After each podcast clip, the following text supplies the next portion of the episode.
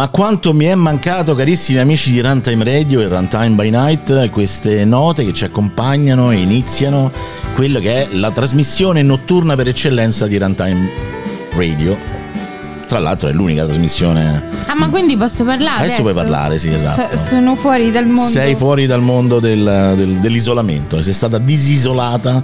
Quindi ma adesso io stavo tanto bene. stai ne- bene, infatti, nell'isolamento. infatti. E allora torna all'isolamento. Ciao, io torno nell'isolamento. Ciao isolamento. Addio. Ciao Michela, benvenuta. Ciao a tutti. a questa puntata di Runtime by Night regolare perché No, ricordiamo devo che la... dire che c'era una festa. non cominciate in eh però a interrompermi Devo dire che c'era capocciate io una eh. festa, una festa prima che, che iniziasse questa puntata in cui tutti chiacchieravano tra di loro amabilmente e io ero esclusa. E inizialmente ci sono rimasta male, ma poi mi stava piacendo moltissimo. Esatto, eri un po' tipo Nanni Moretti, stavi all'angolo della festa e non sentivi la conversazione ma sentivi la musica, praticamente questo tu vorresti dire insomma. Va bene, comunque, dicevo puntata regolare perché? Perché la scorsa settimana abbiamo fatto una sorta di puntata extra e tra l'altro è finita malissimo.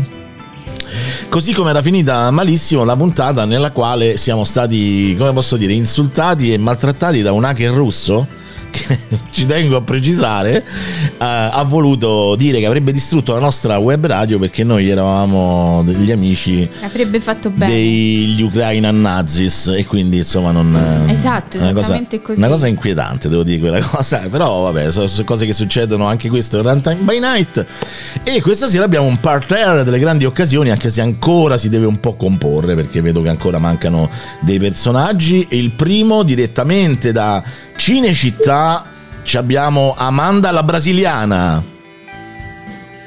Amanda? Leo? Mi rifiuto, mi rifiuto categoricamente di rispondere a questo nome. Ama- però era bello Amanda la brasiliana perché Amanda, capito? Cioè è una, è una donna che ama molto e quindi Amanda. Va bene che se- Io fantastico mal di gola, io vi do eh, il mio benvenuto a tutti quanti, eh, a voi ascoltatori di Runtime by Sì, sì, Night. esatto. Questa sarà proprio la versione Quella più proprio, voce quella- che posso raggiungere. Tra l'altro siamo anche felicissimi di essere tornati in... eh, secondo me è arrivato Umberto, non lo so perché, eh, lo, lo sento da Buonasera ragazzi, perdonatemi, ma avevo problemi tecnici. tecnici, ok. No, lo sai da che cosa mi sono accorto che sei entrato? Dal fatto che si sente rumore. Ah. Quindi- Però adesso... Eh, sto sempre, con, sto sempre con l'iPad perché il computer è ancora in disuso. Vabbè, però, però per, ora, per ora va bene. Che l'altra, l'altra volta era un po' complicato, che insomma si sentivano un po' tutti i respiri, le Ah, cose. certo. Quindi grazie a Umberto, benvenuto. Grazie a Leo, insomma, di essere qui con noi. Abbiamo anche Francesco Lobby Frontali. Eh sì, lo sono bancato da un po', forse. Però ho avuto un degno sostituto, o no? Eh, non lo so, non lo so. Però, beh, non fa ginnastica mentre che stiamo a fare la trasmissione, se no non riesco proprio a sentire, capito? Ciao. Allora, ciao a Shuren in chat e ciao soprattutto a Melanie che ci fa subito compagnia. E salutiamo anche Andrea Trevisan. Ciao Simone, un saluto a tutti, anche a chi ci segue e chi ci segue su Telegram. Ho messo la mutanda delle grandi occasioni. Bravo, bravo, Questa bravo. È, una punta- è una puntatona. questa. Bravo, bravo. Questa è una puntata importante. No, in realtà è una puntata come tante altre che inizieremo a parlare di un tema e poi finiremo a parlare di tutt'altro. Ma questo è- fa parte della nostra storia. E invece abbiamo l'ospite speciale. Abbiamo l'ospite speciale perché abbiamo, siccome è un po' di tempo insomma, che interagiamo con, con questa ragazza, con questo suo canale YouTube che parla di videogiochi, poi abbiamo parlato anche di altre cose, poi un po' ci ascolta. Abbiamo detto, senti, buttati anche tu in mezzo alla grande mischia di Runtime by Night benvenuta a Pixel Deb. Ciao Deborah. Buonasera a tutti, grazie di avermi invitata, è un piacere essere qui. Ti posso chiamare Deborah solo per questa occasione? Perché se Ma sì, Deb come va? stona questa sera. Ma stona. no, Deb, Deborah, come Ciao? Deb. Ciao, Ciao. Deborah. Deborah. Ti, ti salutano, Ciao. ti salutano. Ti vogliono tutti molto bene. Beh, eh, sveglia? Michela. Che cazzo ci Stra- fa sveglia? Sono le Eh, infatti- 11.07. Esatto, Che ma non glielo dire. Eh, non glielo devi dire perché se, Tranquilla che tra un po' mi spengo. esatto, se lei se tu gli dici guarda che sono le 11 e lei dice cazzo le 11 sta- sta- si addormenta in automatico, proprio una cosa però vabbè dai per questa sera pare essere ancora in No, in condizioni. realtà c'avevamo il cane che cantava fino a... È vero, è vero, è vero, perché voi sapete che noi c'è- subito una polemica, ci richiedono anche su Twitch. No, no, ragazzi, questa sera no, No, niente Twitch. no. Mi Ma dispiace. ho sta- detto che ho la mutanda delle grandi occasioni? Ah, ovviamente, ovviamente. Esatto, ma su Twitch non ci siete stasera? No, cara Angela, perché eh, è stata proprio una decisione. Perché io mi sono reso A conto occhio non che fare. nave- nemmeno live, dice Michele Sciure. Ecco, questo già è un po' più grave. Aspettate, eh, fatemi controllare. Ma su Runtime Radio. Ah, che pizza, ragazzi. È vero, ha ragione, non siamo live, ma non so perché, però è questa la cosa un po' Oh. drammatica. Aspettate, ragazzi. Perché o ti ricordi di registrare o vai live. No, no. eh, Il problema è che eravamo live, cioè nel senso. Ok, allora facciamo così. Ah, ah, sì. Ah, ecco perché. Si è bloccato il ciborio qua. Che cazzo, intrattenete, quindi- ospiti, intrattenete, intrattenete. Che, che- che- che avete fatto la sera del 14 aprile 2021? raga? Io le- sulle date vado forte, ne so tantissime. Vai, Tipo vai, vai. 20, 20 agosto del 46, Mhm. ma, ne, ma ne so anche altre. Cioè, anche- vado anche più indietro. Eh. Mhm. Eh, so, 2 aprile del 1704. Eccoci ragazzi, siamo tornati, siamo online. Scusate ragazzi, ma purtroppo c'è questo mixer che ha un problema, bisogna dirlo. E quando c'è il problema si disconnette, si, proprio si disconnette totalmente da- dalla rete senza... Però è un problema... Ma che bello! È un problema di... Eh sì, per quello che è costato, in effetti è un po' un problema. Però adesso risolveremo anche questo, come abbiamo risolto tantissimi altri problemi. Tanto io continuo a vedere cose strane qua. Vabbè, comunque, ecco. Non ci siamo mai presentati, Ecco. quindi senza entrare mai nel dettaglio, cioè Eh. nel senso così, cose proprio personali, roba del genere. Se uno dice, ah ciao, eh, presentati, come, come ti presenteresti tu ad esempio? Ciao, sono Michela De Paola. Che, che devo, che devo Non lo dire? so, cosa diresti di te? Cioè, nel senso, ad esempio, come, come caratteristiche, come cose peculiarità, cosa ti piace, cosa non ti piace, se sei una persona spontanea, se sei una persona riservata, se fai rumore, se ti addormenti alle 10 di sera, insomma, queste cose così. Stesse cose. Cioè, io incontro una persona Così. e, gli- e gli racconto tutte queste cose Ciao. e quello scappa in tre secondi. Eh, può se non- essere, non può torna essere, ma più. siccome in un programma radiofonico dobbiamo parlare di qualche cazzo, dobbiamo parlare, no? Ok, Scusate. ok, io ok. volevo fare la battuta. Vai, prego. però, però stasera non si può Eh, no, ho fare capito, battute. ho capito, ma già è complicato riuscire a fare una cosa, eh, più mi mettete insomma a fare No, diciamo che, che, che io mi presenterei dicendo ciao, sono, sono Michela De Paola, sono eh, un- una persona molto mattiniera e poco... Poco notti- poco nottiniera, propensa poco nottiniera. E a- faccio rumore. A- fa- faccio un sacco di rumore e c'ho anche il cane che fa un casino come me, quindi insomma... Ah, ciao Deborah, tanti. dice Melanie nel frattempo, così si è Ciao, accorta. buonasera. Si è accorta dopo 20 minuti. E, e che altro dire? Non lo so, non so. Non lo so, ok, no, perché tipo Umberto è la prima volta che facciamo questo programma insieme, no? E ti dico, ciao Umberto, benvenuto, presentiamo Umberto, insomma Umberto, presentati, di qualcosa di dentro. Eh, buonasera, sono Umberto Parisi, sono uno sviluppatore di videogiochi e amo fare podcast e, e chiacchierare di buio e di, di merda. Grazie, bene che ci hai salvato. E questo, e questo è abbastanza attinente e coerente tutto sommato. Quindi sentiamo Andrea, sentiamo Andrea. Beh, io sono Andrea Trevisan. E... Eh, non è che dovete dire conomi e cognomi e indirizzi, insomma, però eh, Vabbè, comunque non ti arrabbiamo ogni cosa che dimmo, eh, perché qua... adesso sono incazzatissimo io questa trasmissione. No, per tutte eh. difficoltà la gente c'ha anche paura a presentare. Bravi, bravi, dovete avere il timore del Aiuto. Faccio il tecnico informatico, nel tempo libero vendo foulard e faccio un sacco di rumore e di soldi anche un po', diciamo. e di soldi, che fanno rumore anche quelli perché... Io racconterei che Andrea è, è un- una persona profondamente inserita nella sua società e quando passeggia per le vie di, anzi insomma per i canali, per le, vie di Venezia, eh, saluta le persone che lo conoscono. Sapete, Venezia insomma, non è una città gigantesca. Sono associato. No, no, no, tu non saluti nessuno, però la gente magari ti saluta perché sei comunque uno conosciuto, no? E eh, mentre che lui cammina giustamente per le vie molto borghesi e molto perbeniste, insomma, di Venezia, lui riceve un messaggio sul cellulare, mentre che era con il figlio, mentre era il figlio, lui passeggiava con il figlio, ascolta questo messaggio, lo mette a tutto volume perché aveva paura di non sentire bene quello che è. Esatto. E da questo, cosa è successo, Andrea? Raccontalo alla gente che È successo che è partito un rutto, se non ricordo male. gigantesco, sai dire anche. Tu hai detto, papà, cos'è? E no, niente, non è. E cos'è? È Simone Pizzi. Che bella Esatto. voce, e fa la radio, figlio mio, fa la radio, la senti? Eccola qua. Questo Esatto. pazzesco.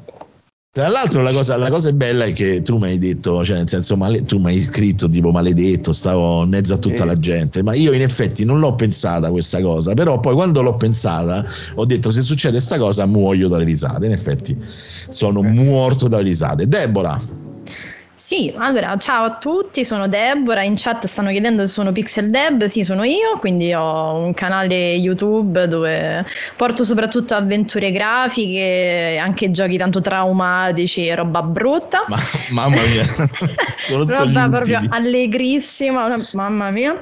Tipo adesso abbiamo finito Frambo che è stata veramente la, la gioia completa dall'inizio alla fine. Mi sto per laureare in psicologia, anche se Francesco mi va un po' contro a questa cosa. Dici, ma chi te lo fa fare? Esatto, dice, eh, ti stai rovinando la vita, vabbè, vedremo, vedremo. E, e niente, ho un gattino di nome Pixel e per tanti anni ho fatto la commessa, ma volevo cambiare orizzonti e quindi mi sono buttata sulla psicologia sperando che andrà bene. Bene, bene. Una curiosità. Pixel Andrà sicuramente scusa. bene. Speriamo. Ma se Pixel lo fai mangiare tanto, ma tanto, tanto, tanto, poi lo devi chiamare Voxel.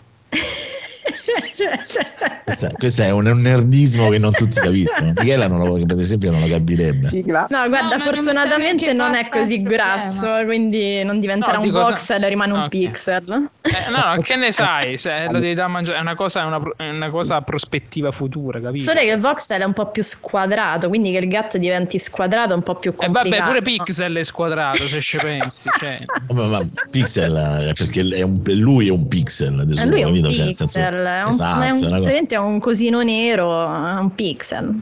ricordiamo che Deborah come tutti gli youtuber eh, che contano c'ha un secondo canale che si chiama Daniela giusto? Ah. Certo, E- ovviamente. È da, è da venerdì o da giovedì che, che abbiamo scoperto questa cosa.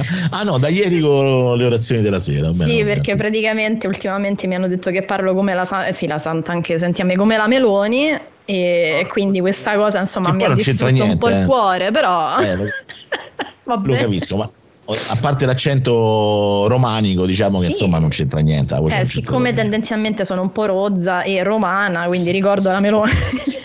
sono un po' rozza, è bellissimo. Ma, eh, vedi, tu lo dovevi mettere nella tua presa. Ciao, sono Deborah, Rozza, esatto, studio po' psicologia, sono un po' rozza, Esatto. esatto, esatto, esatto, bellissimo. Francesco, Salve, io sono Francesco, vengo dalla- dal profondo della Basilicata, mm, per la precisione da Barile, provincia di Potenza.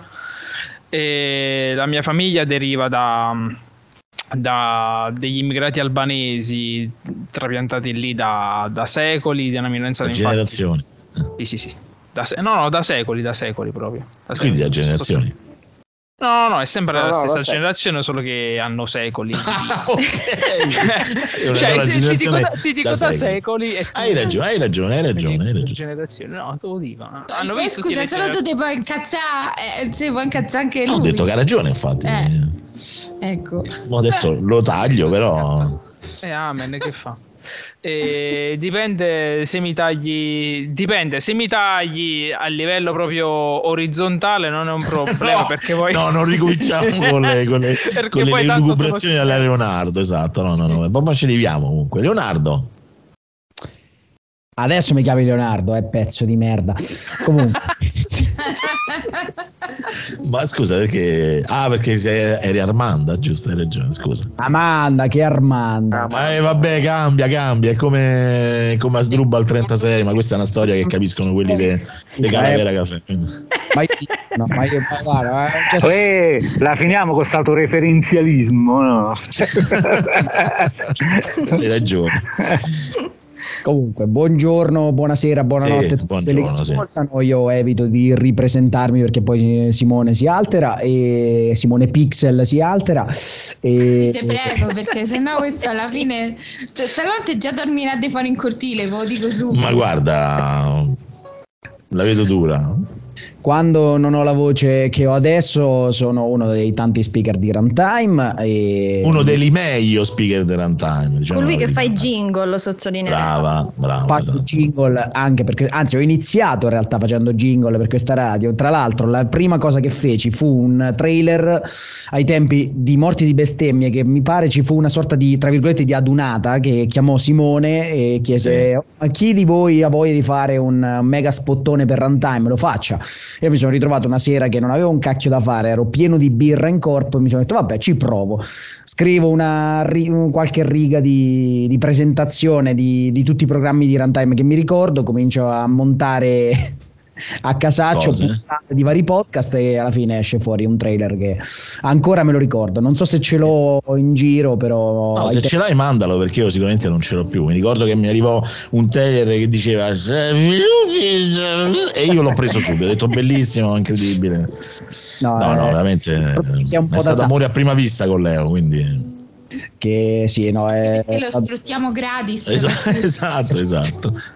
Però, però io, però io e Leo facciamo la gara, invece che la gara a salsicce birre e salsicce. fagioli e salsicce, no, a birra e salsicce noi facciamo la gara a olive ascolane, quindi e, e abbiamo ricordato recentemente che mentre c'era questa scifa gigantesca di olive ascolane ne era rimasta una e, e quello è il momento più drammatico di un rapporto d'amicizia Mhm. Esatto. perché lì tu vedi che può, può entrare in, una, in crisi un rapporto d'amicizia perché è la mangi tu o la mangio io ma io la vorrei mangiare. E allora lì il più onesto se la magna No, il più onesto la taglia a metà e no oliva ascolanze dai a metà che è sta cosa oliva ascolanze dai a metà Oh, Non si taglia le Ma se si dai. ingoia direttamente così, intera. ma aspetta ma io chiamo avvocato scusate eh, perché Guarda, tranquillo, non ti serve. non mi serve non mi serve vero c'è il vizio di forma C'è il vizio di forma nel nostro matrimonio. Dai, Va bene, va bene. si poteva fare a metà, ma l'oliva ascolana è più il complicata. supplì sì hai ragione infatti il supplì soprattutto il supplì- alla casa mia purtroppo con Simone Pizzi No, con me non, si divide niente. condivide esatto, manco una brava, bistecca. brava. Ma questa è una questione che ideologica, è una questione Se ideologica. metti, se metti la forchetta nel piatto di Simone è capace che, che rimani senza mano. È assolutamente vero, cioè nel senso che io mi sono trovato una volta ad andare al ristorante cinese con eh, tutti quelli del colle- i colleghi, insomma, l'ufficio, eh, e eh, dice andiamo, eh, così, così prendiamo tutti i piatti e poi ce, ce li dividiamo, eh? Cioè, per me è una cosa proprio inaccettabile, una cosa ass- perché se io ordino una cosa vuol dire che mi voglio mangiare quella cosa, perché mi devo mangiare la roba dell'arte e l'arte si stanno mangiando la roba mia, scusate, è proprio una questione cioè, inammissibile. Tipo Joy di Friends, che il cibo è sacro, insomma, stessa cosa. Esatto, esatto, esatto. Cioè, noi possiamo condividere tutto più o meno, perché c'è sempre un più o meno, però il cibo no, non si- eh, giusto? Io sposo- io uscivo, co- Eh, uscivo questo- con una ragazza che andavamo a mangiare alla pizzeria e lei prendeva, ci metteva 20 minuti per decidere la pizza. Poi quando gli arrivava la pizza non si sa perché magicamente voleva la mia. È una cosa che a me mi mandava i pazzi, ragazzi. Mi mandava i pazzi perché cioè, Ma quanto porca- è durata sta ragazza? Molto poco, molto poco. Mm. Chiaramente, cioè non posso. Cioè, tu, per, tu per- ti immagini a me, magari la prima volta, che quella dice: Però io volevo la pizza tua. Guarda, È finita. casa, a sai, insomma, arrivederci. Comunque, Umberto, iniziamo a parlare del buio. Ne abbiamo mai parlato del buio? Secondo me sì, eh. C'è stata questa sensazione. Sì, sì, dai, Probabile, parliamo di probabile. film horror, dai. E il tuo, il tuo rapporto col buio, cioè nel senso, se tu pensi a, a sempre, cioè nel senso da quando eri bambino ad oggi, Mm. se è cambiato il tuo rapporto, se ti piace, se non ti piace, al di là della paura, eh, io dico proprio... Sì, sì, no, il buio ehm, per me è pensiero, a dire la verità, perché quando, quando sono al buio inizio a, a rimuginare, rimuginare, rimuginare, sto lì che... e quindi a un certo punto accendo la televisione, quindi questo è più o meno il risultato sempre. Ah, dici no, Perché- penso troppo, quindi meglio... perché in realtà, in realtà eh, il buio mi, non in quanto proprio a livello di pensiero mi, mi, disturba molto, cioè dopo un certo tot inizia a disturbarmi, quindi devo, devo distrarmi. È una, è, una, è una, cosa con cui convivo da sempre, cioè non è la paura, è proprio avere, è un po' come rinchiudermi in me stesso, no? e stare lì e cominciare a pensare a a cose che spesso, spesso anche non gradevoli, diciamo. Beh, diciamo sì, che pensare, quando, pensa... quando, la, quando, la, mente eh. va, va un po' a casi mm. suoi, eh, insomma, come si dice. Pensare troppo fa male, io sono fare, fare, troppa introspezione psicologica va, fa male, non pensare in generale quando stai facendo qualcosa. Sai. Però, Beh, certo, se diventa una cosa assoluta. Il problema è che tanti di noi, per esempio, associano eh. il buio più al, anche al dormire, no? Per mm. esempio, mi ricordo c'era Alex Raccuglia che mi diceva sempre che lui non riesce a dormire se non c'è il buio più totale, cioè nel senso anche se c'è una mi- micro lucetta da qualche parte eh, diventa una cosa... Sì. Stranissimo senso... perché io non riesco a dormire se c'è il buio più totale. Eh, infatti, infatti il contrario. Sentiamo un attimo gli altri, poi dopo dico anche eh, la mia, perché poi mi dite sempre che io chiedo all'arte e poi non rispondo mai. Deborah, iniziamo da Deborah. Ma guarda, onestamente io sono una persona abbastanza cagasotto da sempre, e... però del buio onestamente non ho mai avuto grande paura, neanche da piccola. E infatti io pure ho sempre dormito con la luce spenta completamente, hai visto quando ci sono i bambini, spesso ci sono quelle lucette anche a forma sì. di animali, roba simile, sì. per illuminare un pochettino la stanza. Che fanno ancora Ma... più paura del buio. Che sono più inquietanti, sì, sì. Esatto. Fa un po' film horror. E... Però onestamente onestamente non ne ho mai avuto il bisogno, anzi ho sempre coperto tutte le lucine, sai, quella del puntino rosso del televisore, tutte queste cose qua che mi hanno sempre dato fastidio e tuttora così. Quindi per quanto riguarda anche il dormire, il buio, anzi mio amico in verità, più che altro magari ecco, se sto in giro da sola ed è quasi completamente buio, lì mi preoccupo. Mm, è il certo. momento in cui ho paura del buio, ad esempio, vabbè lo faccio breve, insomma mi ricorderò sempre una volta, sempre quando lavoravo a Roma, perché io sto in provincia, facevo la pendolare, una delle tante volte che il mio treno era bloccato a Termini e quindi non partiva, ho dovuto prendere la metro fino ad Anagnina e Anagnina, per chi conosce, soprattutto di notte non è un bel posto. E quindi non so come mi sono persa e sono andata in una sorta di tunnel mezzo al buio perché era notte fuori. E mi ricordo l'ho fatta a 2000 quel pezzo fino all'autobus perché mi sono cagata sotto, onestamente. Cioè. Beh, certo, vabbè, no, vabbè, poi cioè, il buio, mo noi lo stiamo affrontando come concetto astratto, poi ovviamente uno lo può applicare a tantissime situazioni. Una cosa è stare nella camera tua, una cosa è stare nel vicolo sì. buio con, con, l'ombra dietro che ti insegue, ad esempio. Sì, esatto, capito? Cioè, nel senso, quando stai in un posto anche magari brutto come può essere la, la Nagnina, capito, da sola, di sera non era bello, però per il resto onestamente non mi ha dato mai problemi neanche da piccola, non ho mai avuto paura o mi mette ansia, no, non ho mai avuto questo problema, anzi ripeto, di notte mi è anche molto amico il buio, quindi non ho avuto questo problema. Fortunatamente, allora, almeno questo no.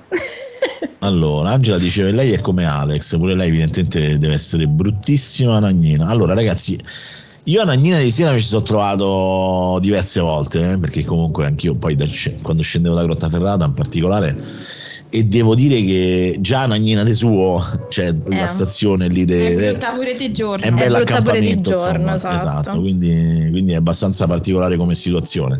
Quindi diciamo in certe condizioni immagino che non possa essere particolare per chi non è di Roma ovviamente è difficile, ma voi immaginate quelle stazioni da dove partono i Cotral, cioè tutti gli autobus che vanno verso la provincia dove ci stanno mercatini, accampamenti, cose, insomma è veramente un po' una situazione abbastanza particolare e, e dove ovviamente se tu arrivi tardi e perdi l'autobus eh, magari devi aspettare un'ora per dirti, no? quindi cioè, alla fine anche lì stare lì in attesa è un po' una situazione un po' particolare. Sì, ma comunque, poi la cosa era, sai, stare comunque sopra o comunque in mezzo a altra gente, ero completamente sola. Penso che quel pezzo l'ho fatto, non ho corso mai così tanto velocemente nella mia vita, credo. Mamma mia. Sp- Speedy Deb era Sì, sì, sì, sì, ho messo il turbo e di solito invece sono un po' una lumaca, invece quella sera ho corso. sono un po' una lumaca, va bene. E Miela, tu invece? Ma io non ci ho mai avuto grande paura del dubbio. Ma non paura, è il tuo io- rapporto Sì, sì, c'ho avuto anche il rapporto di fastidio con sto buio perché io avevo mio fratello che praticamente era la mia cozza personale perché noi abitavamo su una soffitta, cioè abitavamo sgabuzzino, no, sì, una mansarda, cioè avevamo la stanza in una mansarda, che praticamente aveva dall'altra parte una specie di sgabuzzino, però dato che corrispondeva poi col, col sopra della scala, c'aveva un, un muretto rimaneva aperto, quindi mio fratello era convinto che nel buio la notte eh, uscissero fuori tutti i mostri. Beh, è Probabilmente vero, perché era convinto. Probabilmente gli avevo detto io per però, però poi mi sono data la mazzata da sola perché eh, lui non poteva stare da solo nella stanza perché aveva paura e quindi ogni volta che lui andava a dormire io dovevo, dovevo stare con lui insomma perché era più piccolo e, perché i genitori una volta non erano come i genitori di oggi che ci stanno dietro 50.000 ore. Andate bambini andate. Uccidetevi da soli che noi qua ci avevamo da fare e, e quindi mh, del, del buio ricordo queste cose anche magari anche io mi sono trovata magari in città ehm, estere in città straniere da sola e al buio e magari ci ho avuto paura sicuramente a San Pietroburgo ci ho avuto molta paura una notte ma eh, la- l'ubriacatura tra vodka e, e borghetti mi ha aiutato ad affrontare coraggiosamente la via. E ho rischiato la morte secondo me qua notte però sono viva quindi non è, è passata così. Sei indubbiamente viva, giustamente. E Francesco, Oh, buio, buio, buio. Da piccolo terrore no, però comunque cercavo sempre di accendere luci e ogni, ogni, ogni stanza che attraversavo, soprattutto mi ricordo che abitavo tipo in una casa a tre piani e quando andavo a, a dormire al, al piano su- sopra tutti, praticamente mi facevo tutte le scale, cioè accendevo e spegnevo luci in continuazione. Però se devo dire che di avere il disagio di sto buio. Boh, non lo so. E, mm, però devo dire una, una cosa, io al buio ci vedo piuttosto bene, diciamo. E infatti a volte spesso succede che, che ne so, metto al computer pure a fare cose mentre nel frattempo il sole il sole tramonta e tipo sto in casa con, con le luci spente, eh, vado in giro, faccio cose. Poi viene gente e dice: Ma che cazzo, stai tutto al buio, non vedo un cazzo. Io ci vedevo benissimo nel frattempo, cioè non, non mi stavo ponendo il problema, cazzo, è buio, non ci vedo un cazzo. Perché boh. Infatti, pure qualche volta mi è successo, tipo, mi ricordo tempo fa con una, con una mia ex feci un, un- brutto scherzo che ti- ti- lei tipo mi accompagnò alla porta di casa sua io tipo feci finta tipo di uscire nel frattempo tipo ma una cosa stealth tipo mi ero rannicchiato e è andato piano piano di nuovo ma proprio gli ero passato so- sotto so- sotto di lei ero ritornato in camera sua piano piano lei è tornata e mi ha ritrovato di nuovo a me in camera e vabbè, le- comunque non stai bene pure tu, No, eh, no. bisogna dire, insomma, ok. Che No. questo è, il- è uno scherzo normale, ne hai fatti anche eh, di peggio, insomma. Sì, sì. Eh, vabbè, rispetto a te che c'è uno scherzo che non puoi proprio pronunciare perché hai te- timore che non sia ancora prescrivibile, dai. Non vogliamo parlare. Non lo ricordo, però vabbè. No, no, c'è Cioè, sempre uno scherzo che dici sempre, no, è una cosa talmente organizzata che non si può raccontare in radio che sennò ci vengono ad arrestare, che non abbiamo mai saputo, però... E ok. qui- eh, vabbè, quindi se non l'avete mai saputo ci sarà una ragione. ecco, ecco, ecco, ecco. quindi so, so sempre un pivellino a confronto. E anche io sono del partito della gente che no, io voglio dormire co- co- con la finestra spalancata, deve entrare la luce, soprattutto la mattina quando c'è il sole, deve entrare la luce così mi devo svegliare, perché sennò mi, sveglio scemo se, se ho tutto il buio intorno, se dormo con gente che- che in realtà vuole solo il buio e basta, altrimenti non riesce a dormire. Cioè, mi sveglio. Scusate, ho detto mi sveglio scemo, mi sveglio più scemo. Se proprio c'ho, c'ho il Mo mi fa ridere se dormo con gente che vuole solo il buio. Cioè, ciao cara, tu cosa vuoi? Io voglio solo il buio. Voglio il buio Perché cara, scusa? Anche caro, car. Car, car. Oppure car- cari, anche. cari. Care, care, care anche, sì. cari- Vabbè, dai, non, non ci soffermiamo su questi Particolari. particolari dettagli. Leo, Allora, io esattamente come il buon Francesco, neanch'io sono amante del buio totale, nel senso che non mi danno fastidio le luci, non, non, ho bisogno di avere delle luci per dormire, io dormo, ne, dormo, bene nel buio. Il mio problema è il risveglio, non è tanto il, l'oscurità in sé per sé, perché a me l'oscurità non, non mi dice niente di particolare, non mi dà fastidio, non, anzi, cioè, il buio serve anche per occultarsi, quindi se vogliamo è anche qualcosa che ti protegge, è un mantello, quindi uh, ci vedo... Sei Batman. Anche eh, eh, si, si, veste di buio, no? Alla fine Batman. Quindi... Scusa, hai mai visto Batman e Leonardo nella stessa stanza? Eh, hai ragione, hai ragione, hai ragione. Non ci avevo pensato Ma a questa io cosa. non ho mai visto manco la stanza di Leonardo, però. Esatto, però hai visto Leonardo? Meglio, meglio. Non posso dire di aver E in quel momento c'era Batman? No, e allora? Allora, ecco.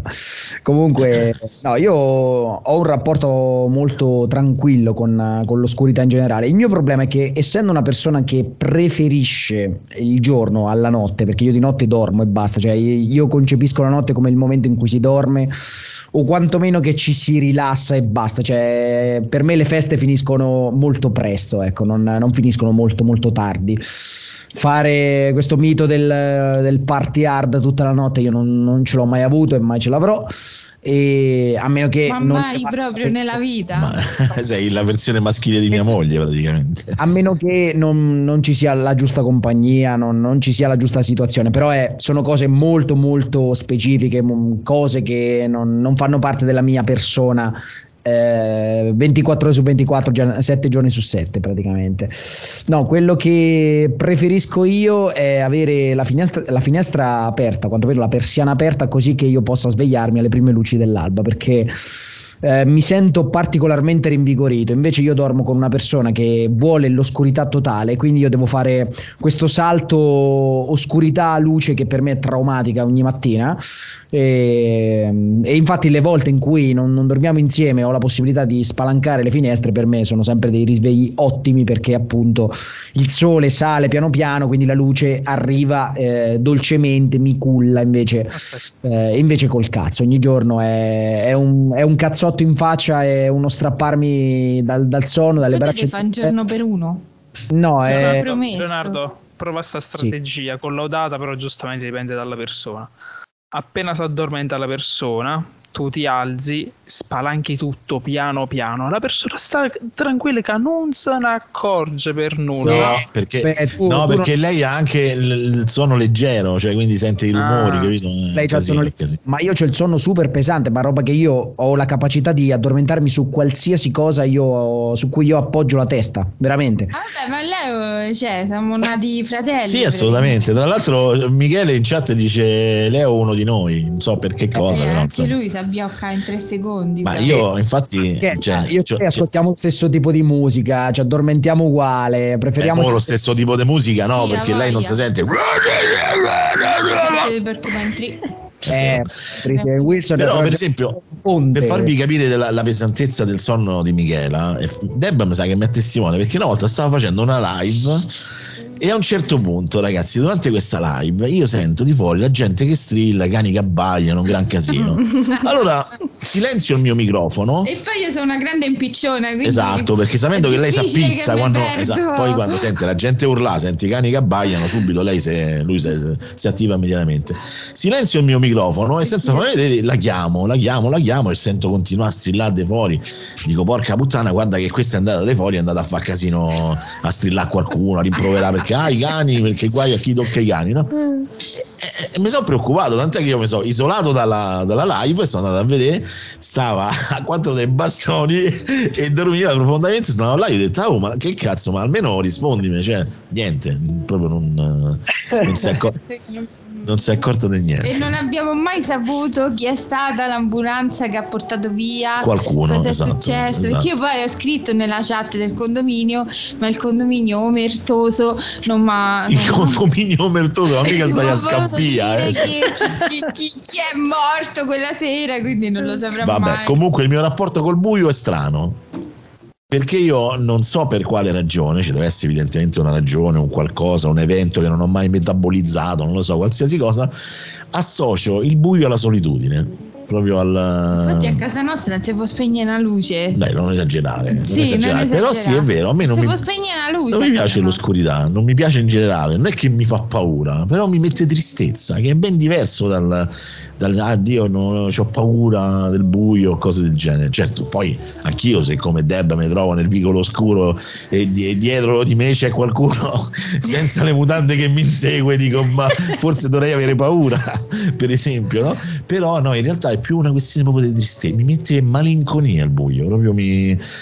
Ma che proprio- bella puntata allegra. non è una puntata allegra, stiamo Ah. ridendo fino adesso, oh, però uno se non racconta una cosa la può anche raccontare, no? Giusto? Ok, ma tu hai chiesto a tutti, ci Sì, hanno a tutti, risposto tutti. Ha risposto pure, pensa, ah, pure, pure Umberto che è partito per primo. Ma adesso c'ho un'altra domanda Ah, ok. per voi, sempre sul buio. Io ho Eh, detto comunque. vabbè. Ah, è Andrea, vero, vedi, cazzo ah. c'è Andrea. Vabbè, mo te lo- Sì, ma la- Andrea, Corri con quello dietro che ti segue senza mutande, cioè qualunque cosa io possa dire ormai è... Ma anche se è giorno, dice io, esatto. Vabbè, non importa. Devo dirlo. No, vabbè, comunque, comunque dicevo che Sì, insomma, alla fine è più una questione proprio di, di malinconia proprio Vabbè, ma sentiamo Andrea. profonda, sì, sì. No, no, no. Sono ancora che penso quello senza mutande. Allora, ehm, Vabbè, superala questa, questa cosa. eh. eh, lo so.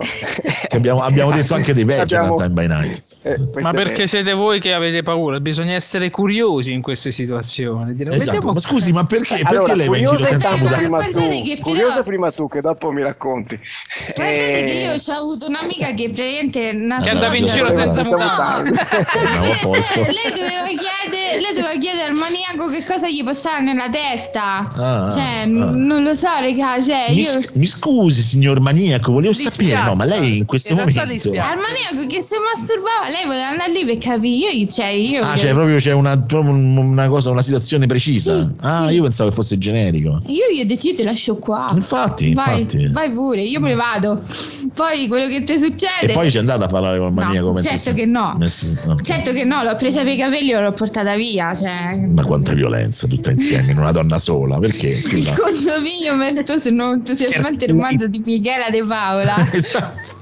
Esatto, il condominio omertoso che è un po' una, so- eh, praticamente sarebbe lo spin-off di Cent'anni di solitudine, che è una cosa un po' così. del insomma. libro più bello del mondo. del mondo, del mondo, perché beh, è scritto al se lo buio. frega subito questo, eh.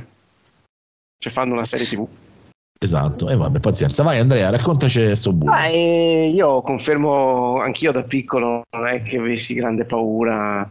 Poi crescendo ovviamente il buio è diventato un compagno, lavoro, magari rifletto, al buio si fa l'amore, si fanno un sacco di cose.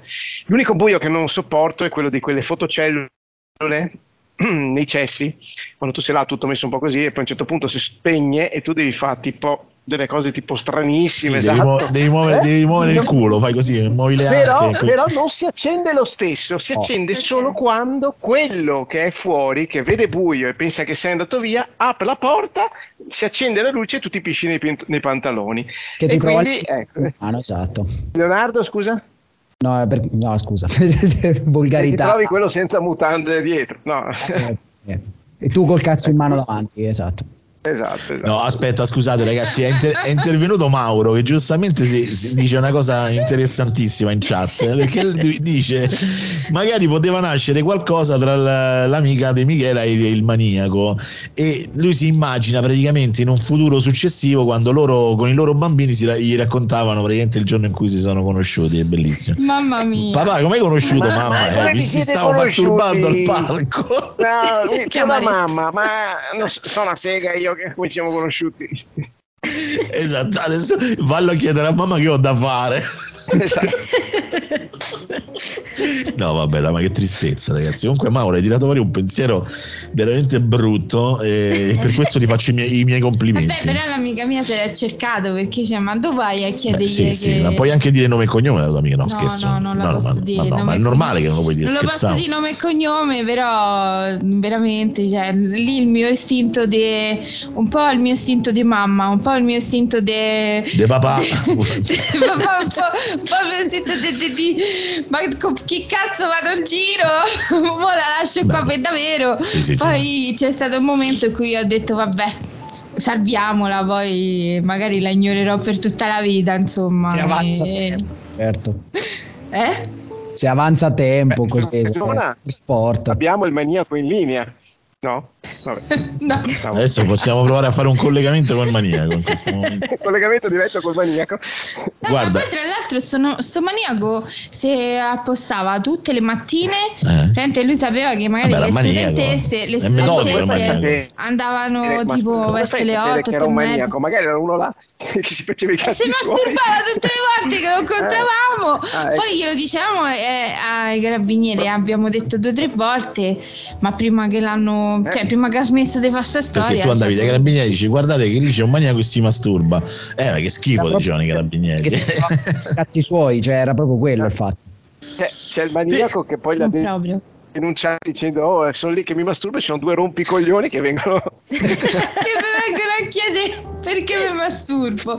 Sì, guarda, io col coraggio che ho non ci ho pensato manco un secondo di chiedere io. Ma sì, vabbè, in effetti non mi sarebbe venuto in mente neanche a me. eh. Cioè, pure sono uno che di solito eh, insomma è, è molto interrogativo, va dalla gente, chiede le cose, fa, insomma, però no, in quel caso non l'avrei fatto. Tra l'altro, però, mi è venuto in mente eh, una situazione, un episodio di quando ero ragazzino in generale. Voglio sapere, partendo da Umberto, se sta cosa in qualche maniera è capitata anche a voi, se va comunque suscitato qualcosa o se comunque l'ha legata a qualche tipo di evento. Perché di solito capita, soprattutto da ragazzino che magari sei un po' più pauroso, se sei un bambino pauroso, poi ovviamente sei stato, anzi, che quando sei al buio, comunque in situazioni dove c'è particolarmente buio, ti si, come si dice, come si dice in gergo tecnico, ti si appizzano tutti gli altri sensi, no? Cioè nel senso che eh, si acutizzano, quindi cominci l'udito, cominci a sentire rumori che altrimenti non sentiresti, a vedere ombre che altrimenti non ci sarebbero. Mi dispiace, io non posso No, rispondere. tu non c'hai questa fantasia, dici. Non ci arrivo proprio, io Tu sei già, sono morta, dici. sì. Ok, vabbè. Però ti è capitato che magari uno per farti uno scherzo ti ha chiuso dentro un armadio al buio. No,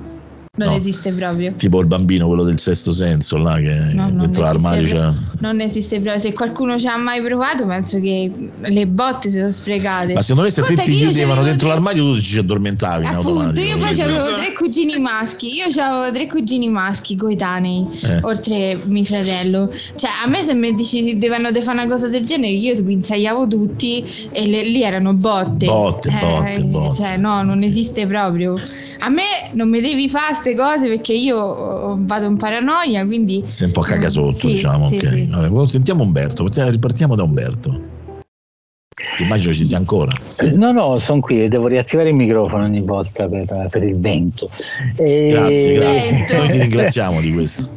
E- però scusami, in tutto questo no, la domanda non, è che l'abbia capita proprio Ah bene. sì, no, nel senso se tu, tu leghi un, un episodio particolare da bambino in, in una situazione di particolare buio dove comunque ti si cioè, cominci ad, ad acutizzare l'udito, a sentire cose e quindi ad amplificare un po' quella che è la paura, perché la paura non è solo del buio in sé, ma poi di quello che il buio crea anche grazie alla nostra immaginazione, no?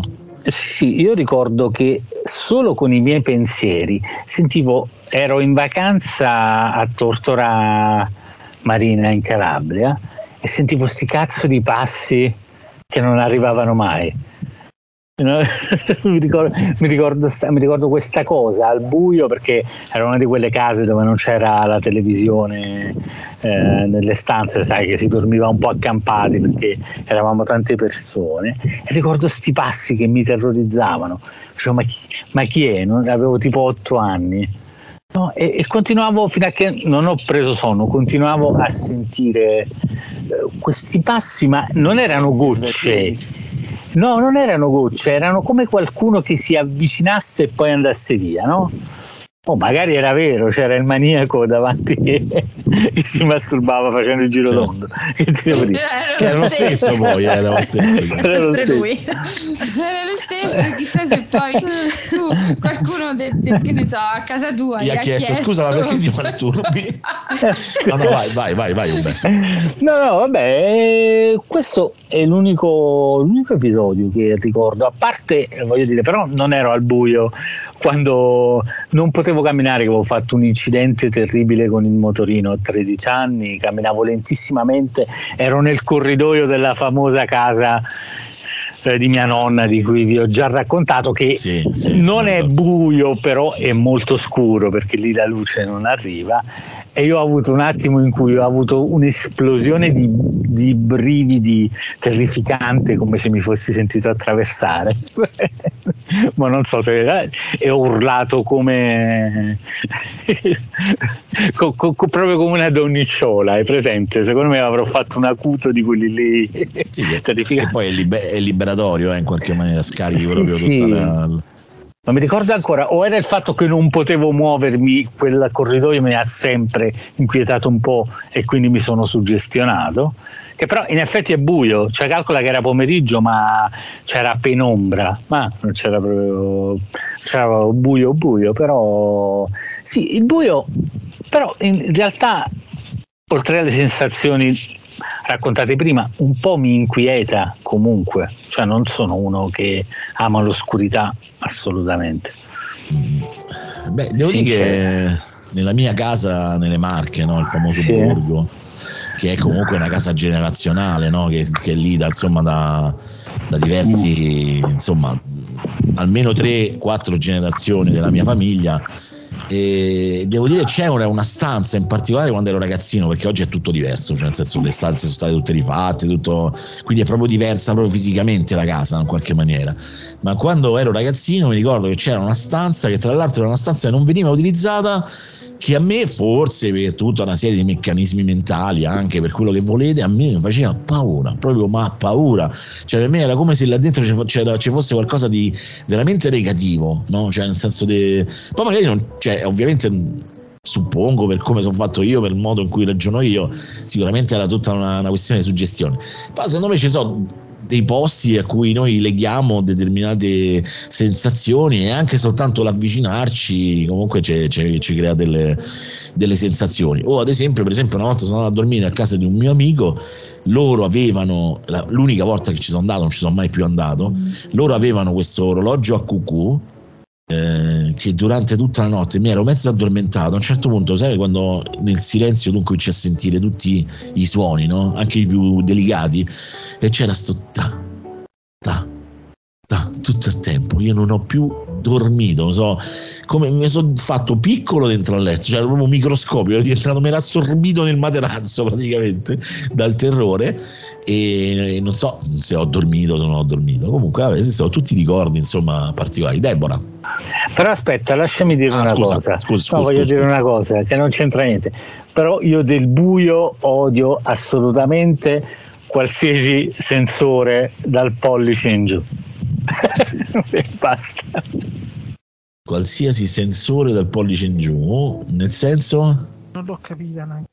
Eh no, vabbè, un Io riferimento. chiedo l'aiuto, l'aiuto del un riferimento, un riferimento nerd eh, da, da registrazione video, va? Non voglio dire videomaker.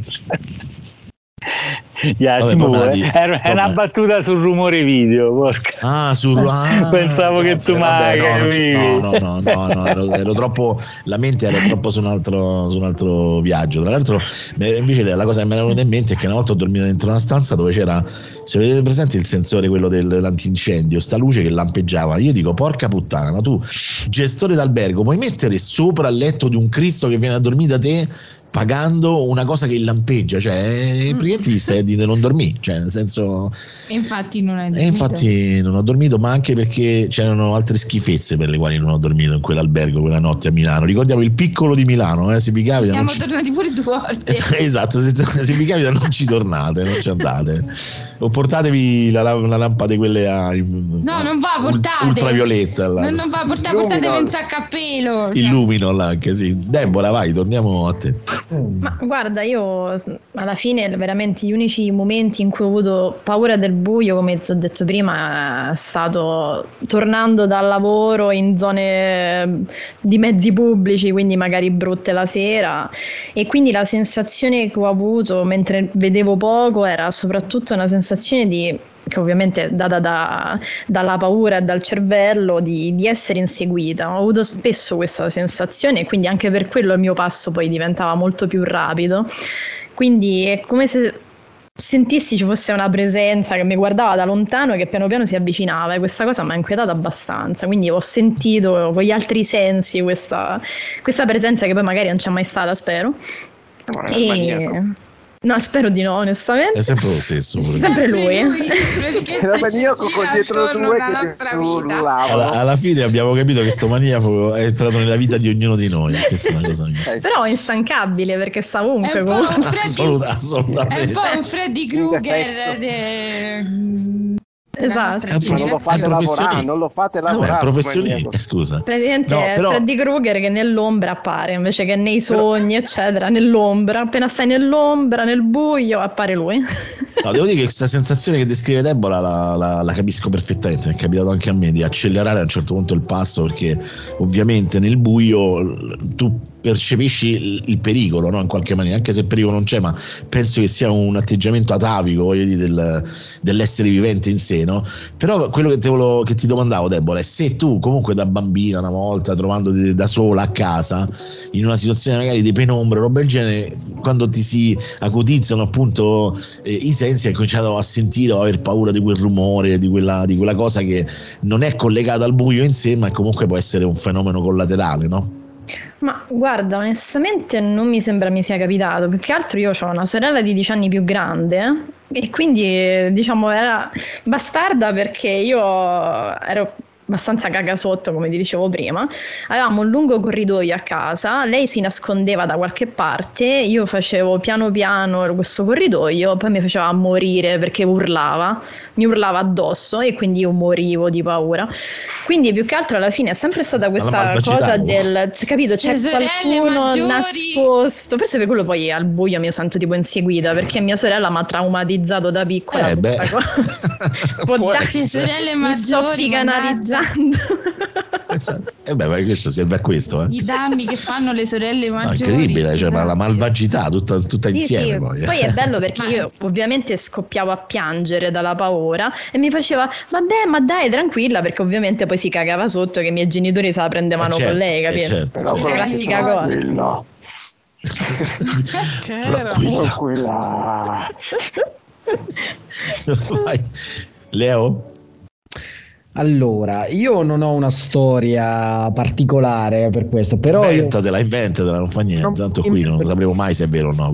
vorrei un attimo uscire leggermente, ma non troppo dal discorso, perché, ripeto, io eh, avendo passato la mia infanzia praticamente in un paesino in cui non succedeva niente nel buio, quindi ho sempre avuto un rapporto, ripeto, tranquillissimo con, eh, con l'oscurità in generale. Quando un mio lontano cugino di, mh, originario di Ciampino è venuto a trovarci per un'estate, è venuto un paio di volte e ci siamo ritrovati, forse l'ho già raccontata questa, però è, è uno di quei racconti che mi rimane particolarmente impresso del mio passato. E ci siamo ritrovati praticamente nel- in uno dei pochi posti, diciamo, in cui, in cui ci si può ritrovare nel mio paesino. E stavamo lì, erano le tre di notte d'estate. E, a un certo punto lui stavamo parlando tranquillamente fra di noi, eravamo un gruppetto di ragazzi e lui si ferma e dice: Oh, raga, io veramente non riesco a capire come cazzo fate a rimanere così tranquilli alle tre di notte? Cioè, io se sto a casa, se sto a casa mia alle tre di notte in un posto del genere, mi caco sotto e, non- e- e non e devo scappare a casa perché so di essere in pericolo praticamente. E invece qua voi state tranquilli, nessuno vi rompe il cazzo, non, non avete, eh, cioè, non avete nessun pensiero, nessuno vi viene a corcare di botte, né- non, avete eh, questa cosa qui. E, mi rimase molto impressa come cosa, ecco, perché, perché uno non ci pensa davvero che ci sono sempre dei posti in cui davvero eh, si vive veramente, veramente male il rapporto con, eh, con il buio, ma anche banalmente con la propria città alla fine, con, con i propri, eh, con, con gli spazi che magari di giorno sono i più sicuri, però di notte diventano anfratti, diventano alcove di qualsiasi cosa che di orribile c'è nel mondo. Scusa Leo, però tu, giusto, scusa, tu stai a dire una cosa interessante, adesso ti faccio rifinire, però cioè, tu ovviamente mi dici... No, poi ti incazzi quando l'altri ti Eh interrompono. vabbè, eh. vabbè, vabbè, siccome l'avete fatto, ma mi è venuto, beh, mi è venuto in mente ovviamente, tu mi dici cugino di Ciampino, eh, il cugino di Ciampino è automatico questo, no? Stazione Sente poco purtroppo, ma...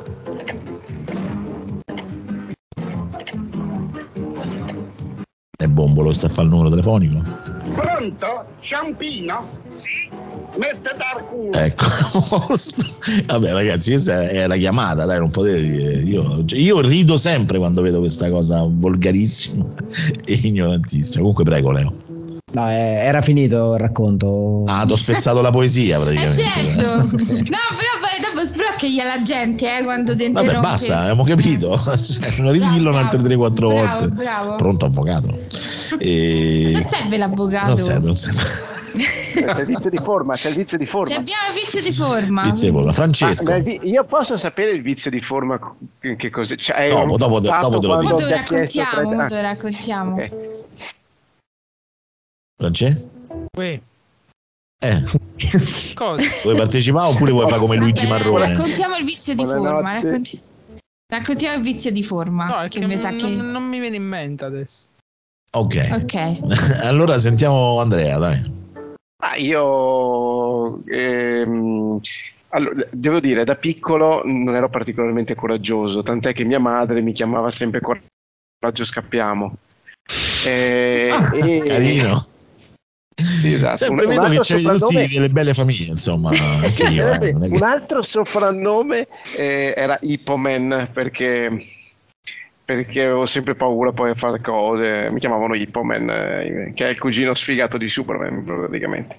E, mm, e mi ricordo sta cosa di che. mm, Sai, quando sei un po' più adolescente, cioè, anche io abito in un paesino, non succede un cazzo di notte, eh, neanche di giorno, ma soprattutto di notte. e, Di notte di più. dico. e praticamente di notte di più. E avevamo provato ad andare in un cimitero, no? Ah, bello, bello. Bello. Io non ci sono mai stato, eh, devo dire la verità, però... E, e non è successo un cazzo neanche là. E, e quindi cioè, siamo tornati, siamo tornati a casa tristissimi. Mi dice, ma tu hai Hai sentito detto, ma che è sto mortorio? Io non ho sentito niente, tu hai sentito qualcosa, vabbè andiamo a farci la birra, ciao ciao, baci baci, vaffanculo. Ecco, questo... Sì, non Allora, io devo dire, devo dire che non ci sono mai andato e non ci sarei mai andato, devo dire la verità in generale, perché poi no, alla ma fine... qua ci puoi andare, eh. cioè, No, ma lo sai che è una questione tipo No, non, io no. non ci, non ci credo, ma è meglio non andargli a rompere il cazzo, diciamo, un po' la visione un poco scientifica, ma insomma. No, no, infatti io sai come so su quelle cose. Sì, sì, sì, io- assolutamente. Michela, poi mi- su questo mi, mi- insomma, ci troviamo d'accordo. Però diciamo Io che non vado neanche nelle case disabitate. eh, insomma. quello è un peccato, quello è un No. peccato, perché ma l'Urbex neanche in quelle sempre- abitate, tra l'altro, non solo in quelle disabitate. Ma neanche nelle nostre, Ma quando abitate. guardo i video della gente che va tipo in questi posti qua, cioè io dico, Sì. se ci vado io sono la prima che prendo le botte. Cioè, Ma le botte da chi? Dalle pareti, Che scusa? incontro, che, incontro, che ne so. Ah, beh, sì, c'è il barbone. il rischio, sì, il rischio di, di trovarci qualcuno che ci dorme abusivamente dentro c'è, c'è sempre. Insomma. Ma che succede nella chat? non Che senso? lo so, lì nel, nel video di Skype. E siamo Eh, c'è qualcosa di una scalinata. C'ho il maniaco anche dietro. No. Tutto a posto. No, più che altro perché de- Ma soprattutto i più descriviamolo perché siamo in radio. Sì, gente so- non sono finiti nella scalinata di. non so che scalinata è. Eh, non la vedo. Però c'è un Umberto che praticamente c'è sta sotto. Fantastico. Si prende i E carpetti. Andrea e Leo che stanno sopra e veramente. Questo che, che, Allora, che sia che tutta, sotto, tutta la mano che Andrea. sopra, eh, eh, vorrei scusarmi con tu- tutti gli amici e la famiglia, chi mi sta ascoltando, non è assolutamente così, eh, però vabbè. A mia discolpa posso dire che mi sono Eh, oh, trovato. eh, così. Mi ci sono trovato, esatto. Organizziamoci, diceva Si quello. stanno, si, ho si sono agevolato la riuniti su sta chat scalinata. di audiovisivi. Ah, bello, bello, bello, ah, bello perché cioè, sembra una sorta di quasi una tribuna politica con l'arberi dietro, praticamente. È, è- è- è molto zen questa cosa.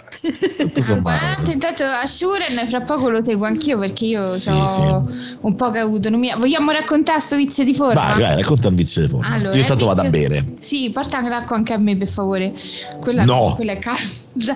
Il vizio di forma è semplicemente ehm, il carissimo amico di Simone, nonché testimone di nozze, eh, ha dichiarato il falso, nel senso che ha dichiarato di essere residente da, da una parte e anche di fronte praticamente al, al sindaco che svolgeva le funzioni, mentre lui sapeva benissimo di essere residente da un'altra parte. E quando io gli ho detto perché non gliel'hai detto che così correggevano, lui mi ha guardato e mi ha detto beh l'ho fatto per il mio amico perché se deve divorziare almeno c'ha, c'è il vizio di forma e il matrimonio viene cancellato, viene cancellato facilmente, insomma non vi servono spese legali, non vi serve niente, quindi Eh, Hai visto l'amici? sì sono gli amici. Un Eh. genio, un genio, basta. Un genio. Pensavo che avesse detto sì ruttando Simone, invece no. Però poi Guardate che il mio matrimonio è l'unico matrimonio al quale sono andato volentieri, devo dire la verità, perché di solito io ai matrimoni non ci vado. No. E Ma è così, però la cosa... è così anche con i funerali, eh. Quale? Sì, no, lì ci devi andare per forza al funerale tuo, cioè, non è che purtroppo c'hai tanta scelta. Però devo dire che il vantaggio del mio matrimonio è che oltre ad essere stato un, un matrimonio dedicato ai giovani, cioè eravamo, eravamo tutti ragazzi fondamentalmente, poi è durato poco. È durato poco perché noi abbiamo fatto solo il rito civile e quindi il rito civile in quarto d'ora, 20 minuti è finito. Cioè, Ma senso- veramente io mi sono ritrovata tipo, che ne so, sai, una della sposa deve entrare, ci mette un po' a entrare. sono arrivata. Via, via, de corsa, de corsa. Sono arrivata con, con, con, con Speedy Gonzales che praticamente mi ha trascinato sulla, su quella specie d'altare e in tre secondi mi sono ritrovata. Beh, non era un altare, era una scrivania. per rendere tutto meno poetico, tutto sommato. Vabbè. Però in realtà è stato carino perché giustamente il sindaco, mentre che leggeva gli articoli, ovviamente quelli, perché non è che c'è tutta l'enfasi che c'è nel rito religioso, ogni tanto si interrompeva, guardava il pianista, il pianista suonava due cose, giusto per allungare un po' il brodo, capito? Ma perché c'era tu è del pianista, pianista che invece è venuto pianista? con una pianola a buon beh, tempi. il, pia- il pianista...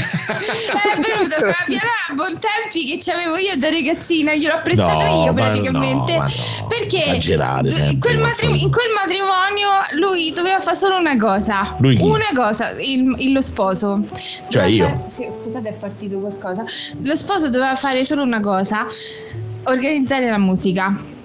Allora, durante il ricevimento la musica non c'era e, e durante il Beh, tutta una strategia, cioè, se non hai capito. cioè. E durante il rito c'era Tu abbiamo immagina- attaccato il figlio del sindaco che ha suonato con la pianola. Tu, tipo, im- "Papà, tu papà, immagina papà". se durante il pranzo ci fosse stata la- la- l'orchestra, cioè sarebbe durato il doppio. Cioè, Il quindi- vero vizio di forma è che il pianista in realtà era un basista.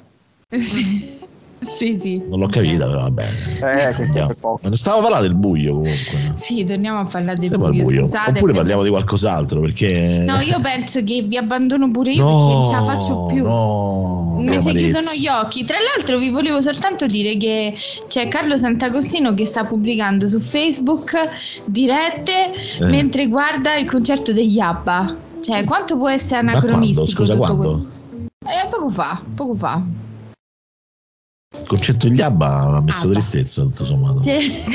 Io mi sono ritrovata una diretta di Carlo Sant'Agostino che, che guardava il concerto degli ABBA. Ma dal vivo oppure tramite la televisione? Dal vivo, lui Dal- che sta al concerto Cioè, degli Carlo ABBA. Sant'Agostino sta al concerto degli Abba. Vabbè. Che ABBA che ovviamente non so Anche più gli perché non ABBA di una gli ABBA volta. possono essere al concerto C'ha- di c'hanno le- Sant'Agostino. C'hanno le tutine, però non, non gli stanno più come stavano. Eppure, ragazzi, dato che lo diciamo, il 24 e il 25 giugno, o il 25 e il 26, tra l'altro, ho 25, sbagliato. 26. Siamo a Bologna dove sì che faremo i concerti, insomma, eh, quindi sono già pronto con, con i foglietti e foglietti di autografi di gente che ci fermerà, di- eh, ci facciaci un autografo per Ma favore. senza ma così ci vai che c'è una E macchina in rotta. effetti, in effetti sì, hai ragione, però vabbè dai, comunque saremo lì e faremo vari eventi, varie live, insomma ragazzi preparatevi, sarà veramente interessante. Noi ci andiamo volentieri semplicemente perché è l'ultimo evento che abbiamo fatto pubblico prima del Covid. Esatto. Poi anzi, in realtà eravamo già in emergenza quando eravamo a Bologna, te lo ricordi Umberto? C'eri anche tu?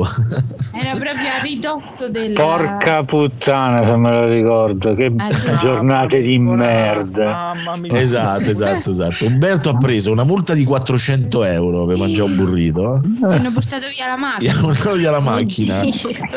Poi Sono- ha, li- ha litigato con lo sviluppatore, ha fatto tutto, insomma, è successo tutto, mi pare, no? Se non mi sbaglio. Mamma mia, io non ci metto mai più piede a Bologna.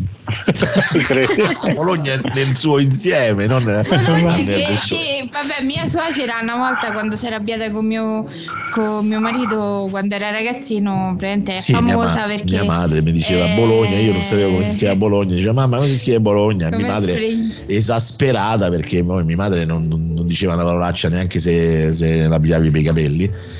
Bologna si scrive come fregna! E, e lì insomma ho capito come si scrive a Bologna. Però, eh, ragazzi, purtroppo 400 euro. ma anche come fogna perché veramente cioè, come si scrive fogna? Che se- so come fregna esatto, cioè nel senso. E quindi niente, vabbè, so cose. Cioè, boh. a me solo il pensiero di andare a Bologna con sto caldo Eh sì, quello è un po' il problema, quello è un po' il problema. Ma noi purtroppo oramai abbiamo dei doveri sociali sì insomma, sì se la macchina ci porta da noi ottemperare. Cioè, abbiamo il nostro cartellone di archeologia informatica di 3 metri per 4, insomma, quindi, Che- insomma, che ovviamente ci qualcuno- trovate sicuro, ragazzi. se ci avremmo un camion da svuotare che No, no, io, io vado il giorno dopo apposta, quindi Ah, cosa Ci penso bella, fare. cioè, no, no, io mi sono mi so reso disponibile, però ho visto, prima ha chiesto ma tu ci sei eh, nella chat, poi ha chiesto sì sì, ma mi passi tu a prendere a Reggio? Buio, non mi ha risposto più.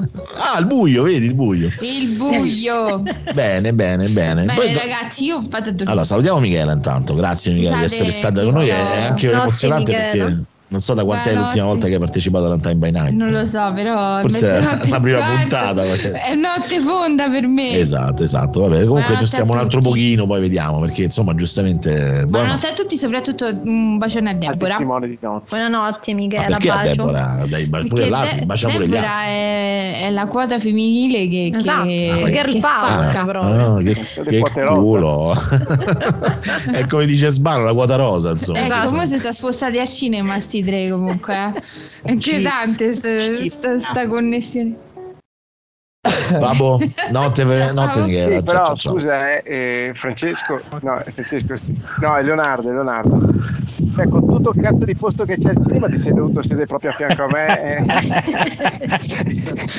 è tutto vuoto. Vabbè, vado via allora, mamma mia. Eh, può fare oh, Eh, c'hai ragione eh. Comunque, ragazzi, il- in realtà poi alla fine, se sto buio alla fine l'abbiamo un po' sviscerato, cioè cerchiamo anche di capire, eh, insomma, se, se la parte opposta del buio, quindi la luce, ci piace o ci dà fastidio, ad esempio, no? Ma giusto così, eh, per parlare di un'altra cazzata prima di andare alle cose drammatiche. Partiamo da Michele se n'è andata, quindi giustamente. Buonanotte Michele, tutto a posto? Sì, sì, sì. ok. Sì, sì, sì. Tanto, tanto chatterà per la prossima mezz'ora, ma, ma la cosa bella, vai a- se vai di là sta dormendo profondamente, cioè, questa cosa qua, vado Sì, a dormire, c'ho sonno, c'ho sonno, vedi nelle chat. No, però allora sì, vabbè, succede anche questo, è vero, hai ragione. Però poi no, lei c'ha la capacità, cioè una velocità di ma sai che vuol dire che a volte tipo durante una conversazione, no? Magari uno sta lì, allora domani organizziamo questa Porca puttana, cioè nel senso, a volte uno si spaventa, eh, perché queste cose qua, insomma. Vabbè, non lo so, allora a questo punto, a parte la luce, Deborah, dato che abbiamo parlato del buio, però il buio sai, non, non ci ha suscitato poi tutta questa, questa... Allora veramente parliamo di paura, delle cose che ti fanno paura, perché tu per esempio hai questo rapporto con, eh, con i videogiochi un po' horror, diciamo così, anche se ti fanno paura, cioè, però pure che ti fanno paura tu li, li- li cerchi, no? Cioè, quindi c'è questa cosa un po', eh, come posso dire, questo contrasto no? tra l'oddio mi fa paura ma, ma lo voglio fare, no? che, che è interessante poi come cosa, perché se uno una cosa che fa paura non la fa e basta, tutto sommato. È vero che io vengo da una generazione in cui l'esorcista lo proiettarono alle otto e mezza di sera e quindi mio fratello traumatizzati per sempre, però eh, insomma già, tu vieni magari da una generazione dopo, magari un po' più, insomma, te la sei andata un po' a cercare, diciamo, l'horror non è che capitava alle otto e mezza di sera. Ma guarda, la paura va affrontata, quindi eh, anche ecco, magari c'è qualche gioco che mi può mettere paura, però piano piano, magari anche in compagnia, come ho fatto l'altra volta, si può affrontare, insomma. È così, va affrontato il proprio nemico a una certa, no? Per riuscire a superare eh, questo, blocco, diciamo, ma le paure che ho io sono soprattutto riguardanti tipo l'ipocondria, cioè io sono abbastanza ipocondriaca, ho molta paura de- di ammalarmi, delle malattie in generale, ho il terrore delle siringhe, cioè io le siringhe non riesco neanche a vederle. Ad esempio, i film horror mi annoiano. Parti da questo presupposto, il film horror mi annoia. Cioè, scusate se faccio un brutto paragone, ma è tipo un porno, cioè ne vedi uno, l'hai visti tutti. Cioè, gli horror sono tutti uguali, onestamente. Beh, anche i porno, tutto sommato. Appunto, capito? Ne hai visti uni, ne hai visti tutti, cioè sono tutti uguali. Eh beh, ma, ma più gradevoli, dai. Un po' meglio delle siringhe, so, dai. Un po' meglio di siringhe.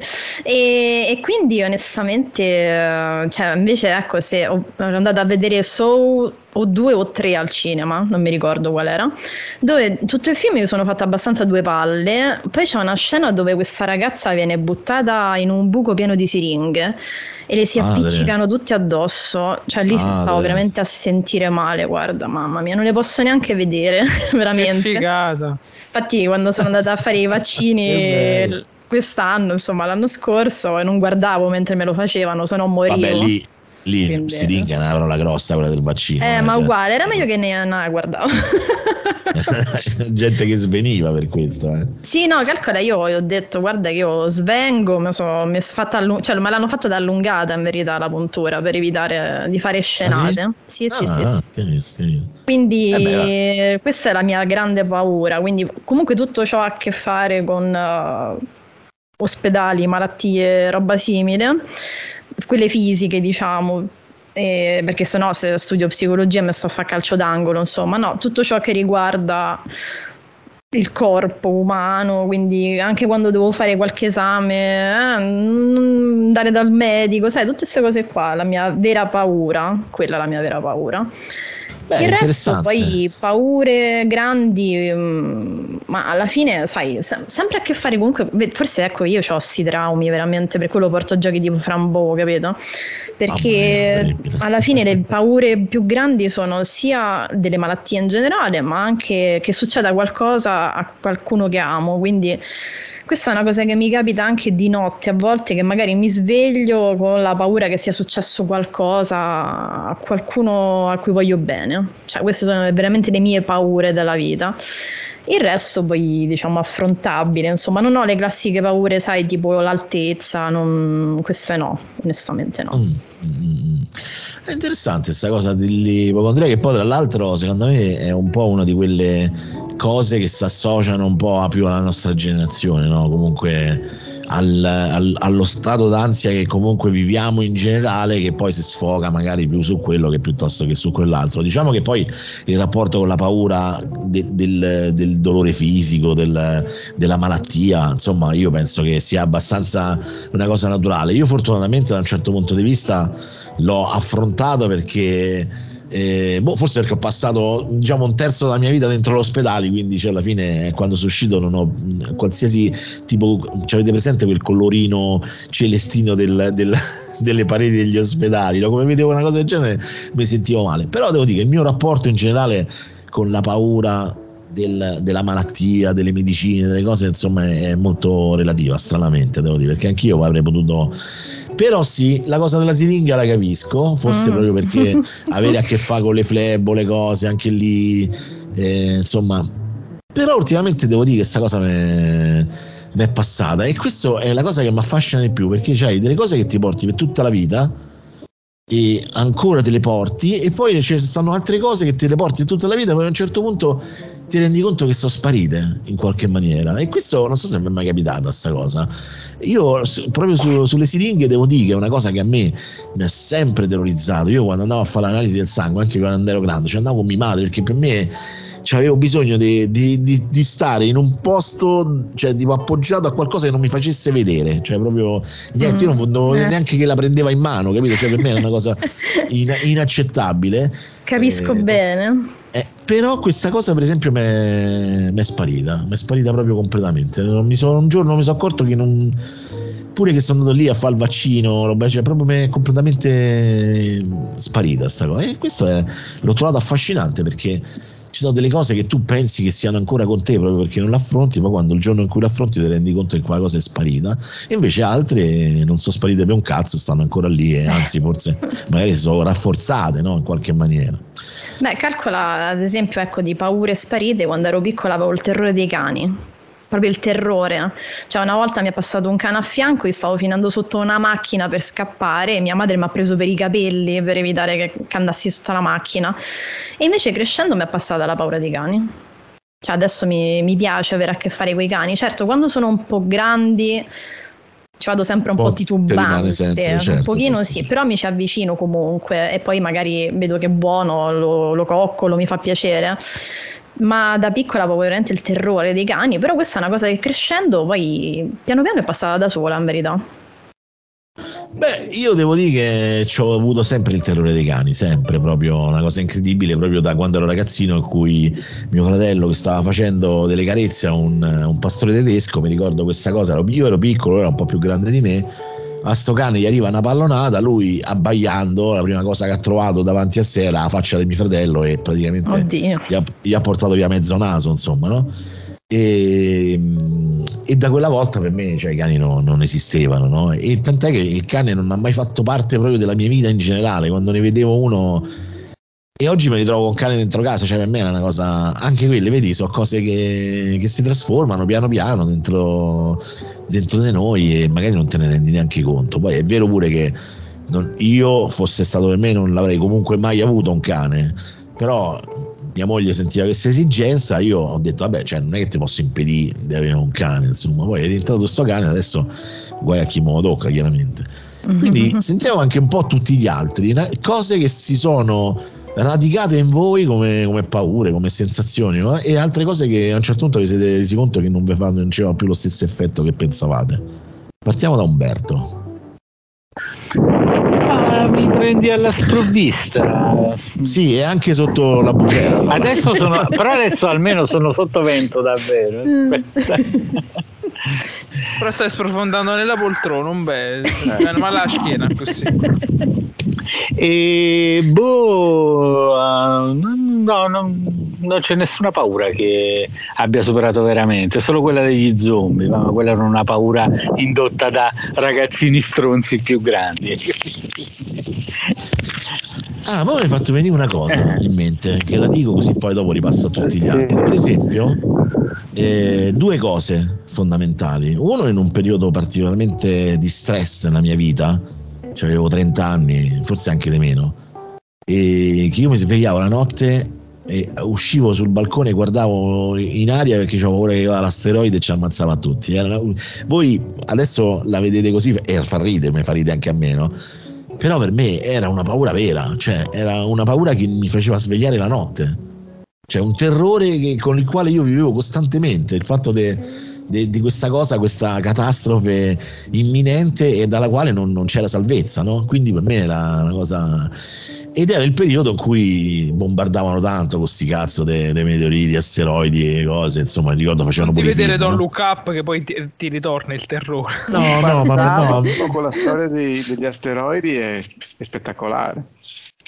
E, e, invece un'altra volta mi ricordo che feci un intervento chirurgico e durante la post anestesia praticamente eh, non sono stato bene fondamentalmente e ho, ho, sono stato un anno con delle sensazioni eh, dovute a, questa, questa, questa, a questo stare male praticamente che oggi non vi saprei neanche descrivere e quindi anche lì io tutte le notti quando mi stavo per addormentare cercavo di non addormentarmi perché avevo paura che addormentandomi morivo, cioè nel senso mi spegnevo, no? cioè nel senso e quindi vedete che poi alla fine ci sono, io penso che ognuno di noi possa porta un po' dentro, dentro, dietro di noi cose un po' più o meno serie, che poi appunto alcune svaniscono, e tutte cose che, che sono svanite da sole, altre cose, altre fobie invece sono, sono rimaste, forse sono come quelle di prima e, e di più. Però devo dire che io sono una persona abbastanza tranquilla, non mi faceva specie a me ancora sia allora che ancora pensandoci oggi per come sono fatto io che nella mia vita ho avuto questi, questi periodi così eh, come posso dire profondi di, di, di, di, terrore di un qualcosa che che, che non era reale poi, cioè, quindi non, non, era neanche una cosa tangibile, tipo che ne so, ah, hai fatto questa cosa, domani ti veniamo a sparare, ad esempio, cioè che è anche quello, magari non lo puoi impedire, ma almeno è vero, cioè, nel senso, e vabbè, questo volevo, volevo dire. Francesco, dai, sentiamo Francesco. No, di paura non ne ho davvero, ma non, ma non eh, perché fare, non sto facendo il macione qua, oh, oh, non ho paura, però cioè, sicuramente avrò paura di qualcosa, succederà, però se devo dire che ho sta cosa radicata, che ho paura, che temo assolutamente, delle preoccupazioni sì, però che, che non arrivano al livello proprio di paura, di terrore o, o peggio ancora di fobie proprio. No, però però magari dei comportamenti però dei comportamenti che sono condizionati da cose che si sono radicate in te e che tu comunque alla fine che ne so reiteri costantemente poi a un certo punto ti accorgi che il motivo per cui facevi determinate cose non esiste più dentro di te, non c'è più quel blocco, quella sensazione, quel rifiuto. Può essere quindi non è che non fossizziamoci sulla, sulla paura, cioè è proprio più un discorso psicologico no? a livello generale. No? Sono delle cose che uno fa perché ha quel percorso, c'ha quel passaggio, c'ha quel trauma, c'ha quel qualsiasi cosa esso sia. No? Ma è una stronzata, non è un tramo, non è, per, non è, niente di disturbante. Posso dirlo comunque, è una cosa che mi si è radicata, che ogni tanto penso, ma, ma perché faccio così? E vabbè, amen. Cioè, il fatto di mangiare velocemente e in piedi. Cioè, ancora, mi deriva ancora da quando lavoravo in cucina, ho lavorato nella ristorazione, lì giustamente devi mangiare il più velocemente possibile. Cioè, eh, de, de straforo e sta cosa mi è rimasta. Io, se non sto con gente che si siede a tavola, io tranquillamente mi faccio da mangiare, sto in piedi e, e mangio, cioè col piatto in mano e, sì. e in 10 minuti. Eh, è, beh, interessante questa cosa, per esempio. Non so se, se, era contestuale la cosa che potevi no, dire. No, ma va bene. Perché roba del essere... terrore brutto, roba raccapricciata. Eh no, perché appunto non deve essere. Io adesso ti ho portato il terrore mio, ma non è detto che dobbiamo parlare di terrore, cioè parliamo di, di meccanismi che abbiamo no? e che comunque in qualche maniera sono o passati o non non passati. La siringa, come diceva Deb prima, cioè è una cosa che, che uno se la può, anche se non è vera paura, è più rifiuto, se, sensazione. Ah, ma ti dico una cosa, mm, a me fondamentalmente prima la roba splatter, quindi organi, oppure che ne so, anche solo immagini di di, di roba splatterosa, organi interni, queste cose qua mi faceva schifo, cioè non ce la facevo proprio, ma proprio nessun problema. Mi ricordo quando, quando abitavo con con, uh, con, degli infermieri e un host, cioè stavano su sto canale Instagram dove ci azzeccavamo che faceva vedere tutte, tutto tumore, operazioni, tutta roba obbrobriosa, operazioni in corso, queste cose qua. E noi, eh. io mi ci azzeccavo proprio a vedere, oppure che ne so, per un periodo. Piaceva ma non proprio che, che mi piaceva, che mi andavo a cercare, però cioè, è interessante. Oppure che ne so, quando vedo che ne so, operazioni al cervello. L'unica cosa che eviterei di vedere, cioè, che ne so, è uh, quando fanno le autopsie, che in realtà è la cosa più tranquilla, però l'autopsia non dico mi farebbe senso, però comunque per ora c'è, c'è, evito di vedere l'autopsia, magari, che, che cavolo ne so. Oppure che ne so, morbosamente quando c'è uh, gente che, mo, soprattutto mo, con le immagini di gente che muore, queste cose qua, uh, non è che mi fa schifo se proprio mi capita la cosa, però non me la vado a cercare e cerco di evitarla, proprio la, la, la, la persona morta, oppure quello che fa la strage, queste cose qua. Cioè, persone davvero con muoio, morte, cioè, cerco di evitarle. Non però, sì, anch'io. Ripeto, ripeto neanche, non è che se mi capita dico, distolgo lo sguardo, ho gli incubi, queste cose qua. No, magari rimango pure freddo, però comunque non, non le cerchi. Io, sì, io per esempio non lo faccio proprio per rispetto alla mia sensibilità, non perché penso che mi faccia paura o chissà che cosa, è proprio perché voglio cercare di mantenere comunque ancora alto quel livello di sensibilità nei confronti di determinate cose. Perché se uno si abitua a vedere certe cose, comunque poi alla fine inevitabilmente perdi, no?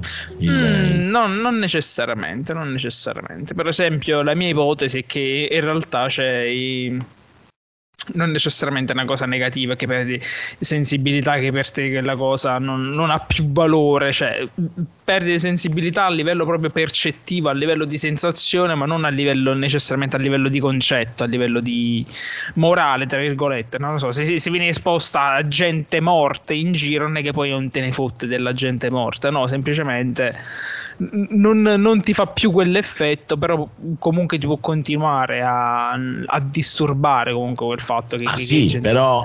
Sì, ok, però diciamo che comunque se tu ti abitui a vedere determinate situazioni è ovvio che pre- cioè, il tuo approccio verso la cosa cambia. Cioè, eh, penso sia. Comunque, vabbè, c'è Mauro in chat che dice: Posso avere paura di qualcuno a cui piace vedere le operazioni? Penso di sì. Se, se te, se te fa paura. Quante operazioni? Eh, devi avere anche paura, quindi che ne so, dei, dei chirurghi. cioè. No, vabbè, però dicevo, se, se io ho la mia compagna che gli piace tantissimo guardare le operazioni, ho paura, per esempio, che magari certe cose le vuole sperimentare. anche, Ma le no? operazioni militari speciali. Esatto, sì, come quelle della Russia. Eh, Andrea e poi Leonardo su questo tema di cui stiamo discutendo. Adesso mi diranno: "Ma di che cosa stiamo discutendo? Boh. No, no, eh, io no. Eh, le paure cambiano in base anche all'età. Io quando ero piccolo avevo determinate paure, poi tipo il buio, quelle cose lì che- di cui parlavamo prima, poi sai, cresci, ti apri in attività e cominci a aver paura delle raccomandate. Eh, Eh, sopra- ecco. soprattutto quelle verdi, per cui stai là a guardare i codici. Eh, quelle, quelle sono toste, quelle sono toste. Eh, quelle sono forti. E dopo diventi genitore e allora la paura non è più dentro di te ma è fuori e quindi cominci a aver paura per, non so, tuo figlio, che non si faccia male, non ti, non ti telefoni no, per dirti guardi ha dato fuoco alla scuola. E, quindi cambiano, ecco. però mh, grandi, grandi paure mh, no, insomma, niente di, di particolare. Neanche cose di cui ti sei accorto piano piano che è una cosa che pensavi che ti suscitasse un certo fastidio. Una, Ah, io sono un stato rifiuto. molto come Deborah, molto ipocondriaco a livello tipo Zelig di, di Woody Allen, cioè se tu mi raccontavi che avevi una roba, dopo 5 minuti ce l'avevo anch'io i denti. Ce l'avevi anche te. ok. Sì, tipo avevi la vaginite, ce l'avevo anch'io. Eh, eh, certo, la, la famigerata vaginite poi. eh, eh. esatto, esatto, cioè, È eh, un po' come degli orecchioni, la stessa cosa. eh, no, gli orecchioni quelli ce, l'ha- ce l'hai tu probabilmente, no? Io no. No, io ho Eh, i recchioni, che è diverso. Orecchioni. Vabbè, ma che battute brutte e stupide che mi fate. brutti, no?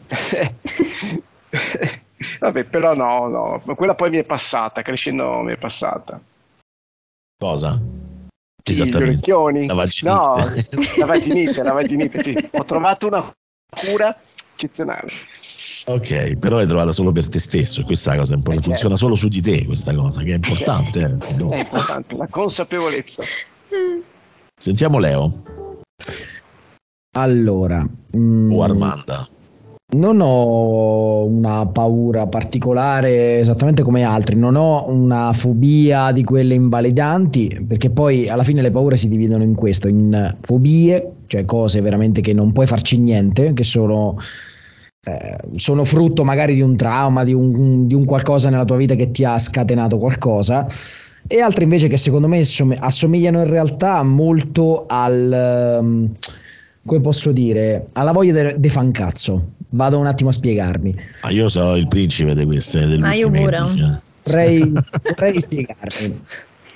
I processi Prego, prego. Che, mh, che scattano praticamente quando si hanno questo tipo di paure, che ne so, eh, il medico, dicevamo le siringhe, poi io mh, probabilmente lo so, eh, anch'io ho questa cosa che odio vedere le, siling- le siringhe, le, le detesto e anche nei film io mi distolgo lo sguardo quando vedo una siringa che si infila nel corpo. Mamma mia, sì. Che per me f- mi- è un'immagine che mi, mi- mi raccapriccia particolarmente. Poi, per carità, io mi faccio fare le iniezioni tranquillamente, non ho problemi a subirla, però non la guardo sicuramente. Anche l'ago del vaccino ho evitato anch'io bellamente di guardarlo. ehm, perché? Perché sì, però non è che ho una paura di un ago. Ecco, se vedo un ago non è che mi blocco, ecco.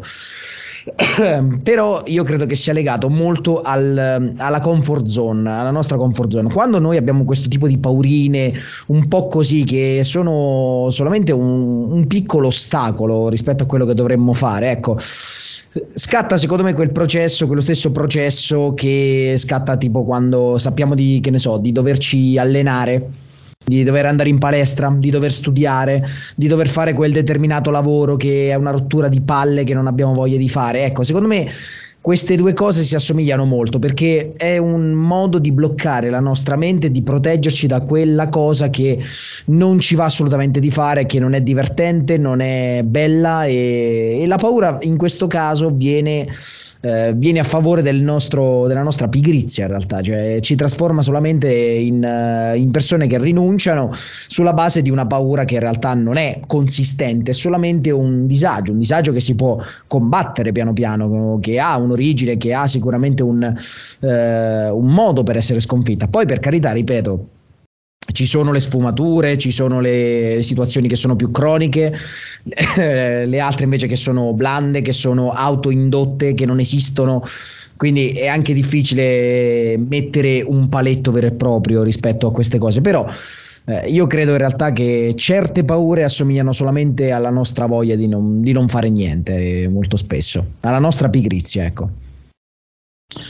Anche se la pigrizia spesso io l'associo alla depressione, cioè il fatto di stare lì un po' tipo Frambo. tipo Frambo. qualsiasi, cosa, qualsiasi cosa è tipo Frambo. Che Beh, basta che uno dice la parola depressione, Frambo, capito? Così. Esatto, ma in realtà no, guarda, devo dire che nell'ambito della narrativa e nei videogiochi, al di là del, dei videogiochi particolarmente distorti, tipo appunto Frambo, ma ce ne sono veramente tanti, no? quelli che poi alla fine cercano di esplorare a modo loro le malattie mentali e non riesci poi più o bene a male a capire neanche se quell'opera artisticamente è riuscita bene o riuscita male, perché a volte si va proprio nel distortume più totale eh, diciamo che per esempio di storie che parlano di, di, fatica di fare le cose e quindi rapportata anche al, al modo in cui ci, ci, rapportiamo con le cose, magari siamo più o meno eh, forse depressi, magari è un termine un po' forte, no?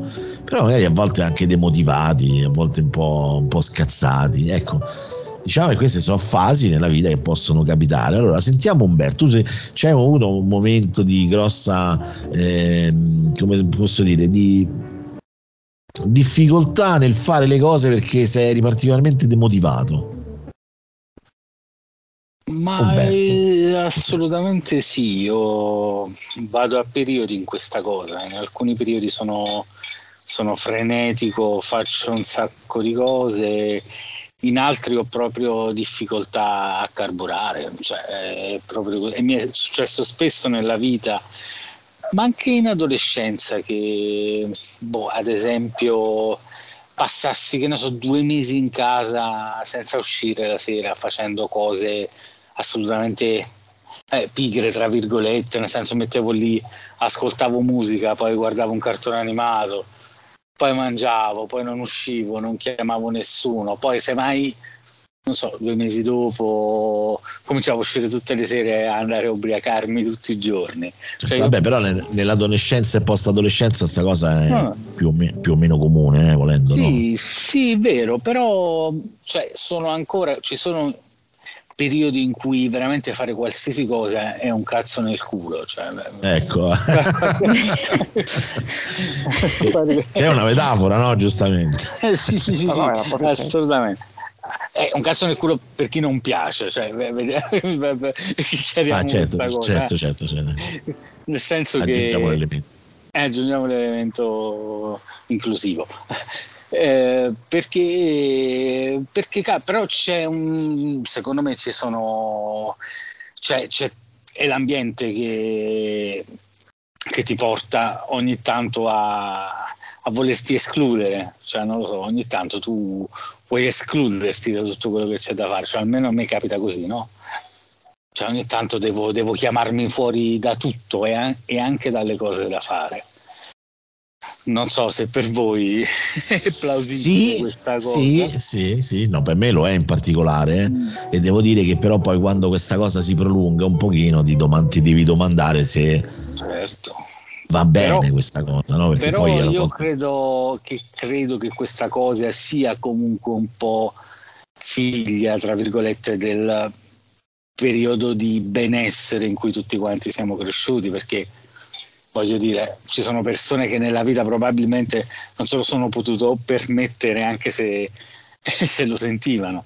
Diciamo certo. che noi siamo una generazione che, tra virgolette, può farlo, cioè magari non a non arrivare proprio a zero di velocità, però semmai rallentare quel che basta per uh, guadagnare un po' di sanità mentale. O anche possiamo aggiungere che siccome che abbiamo più tempo da dedicare anche al pensiero, questa è una cosa positiva perché ci permette di coltivare anche insomma una certa introspezione, dall'altra.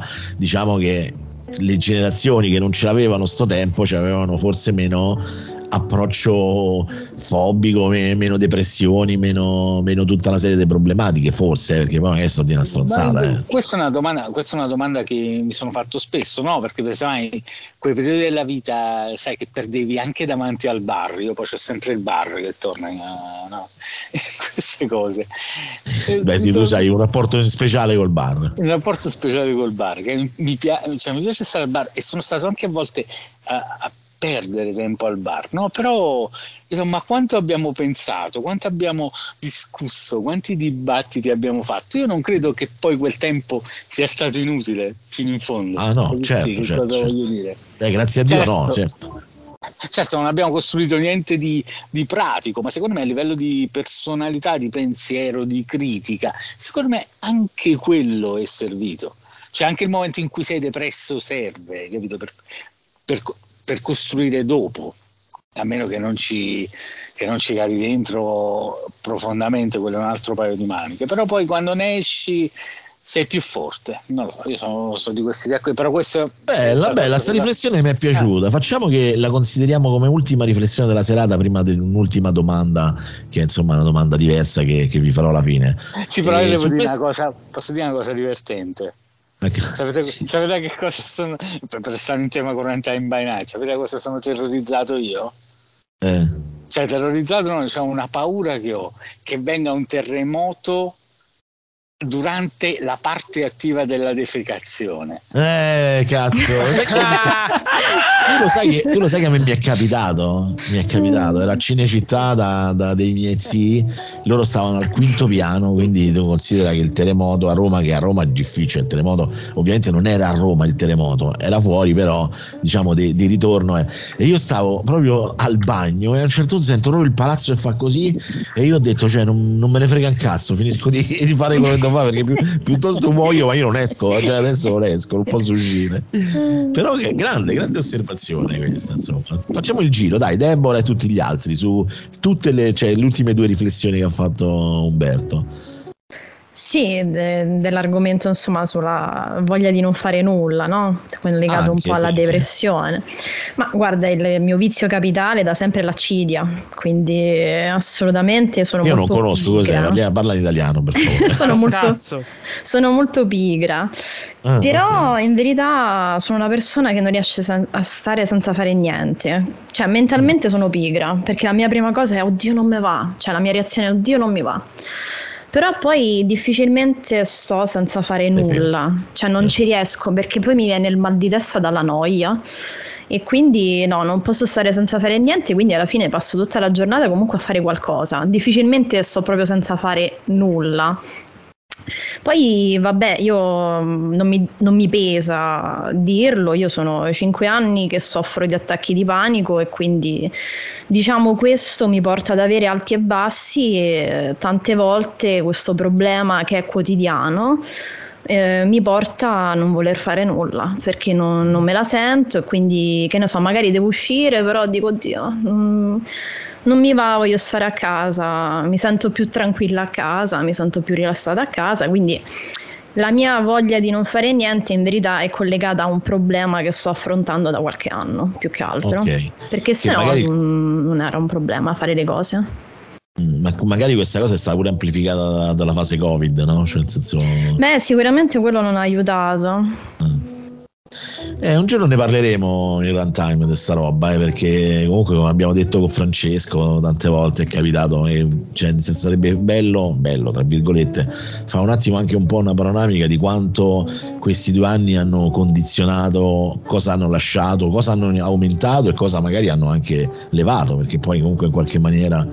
Eh, però ci sta questo, questo tipo di riflessione perché a volte comunque anche la paura di affrontare la paura, cioè nel senso dici, cioè io comunque non faccio per non avere per, per, paura di trovarmi nel mezzo della situazione in una situazione di difficoltà, no? E, e anche questo poi è un, un motivo, cioè tante cose potenzialmente complesse che, che alla fine escono fuori. Interessante, interessante. Vedo che quest'ultima fase, insomma, ha tirato fuori qualcosa di interessante. Sentiamo Leonardo e poi Francesco e poi Andrea.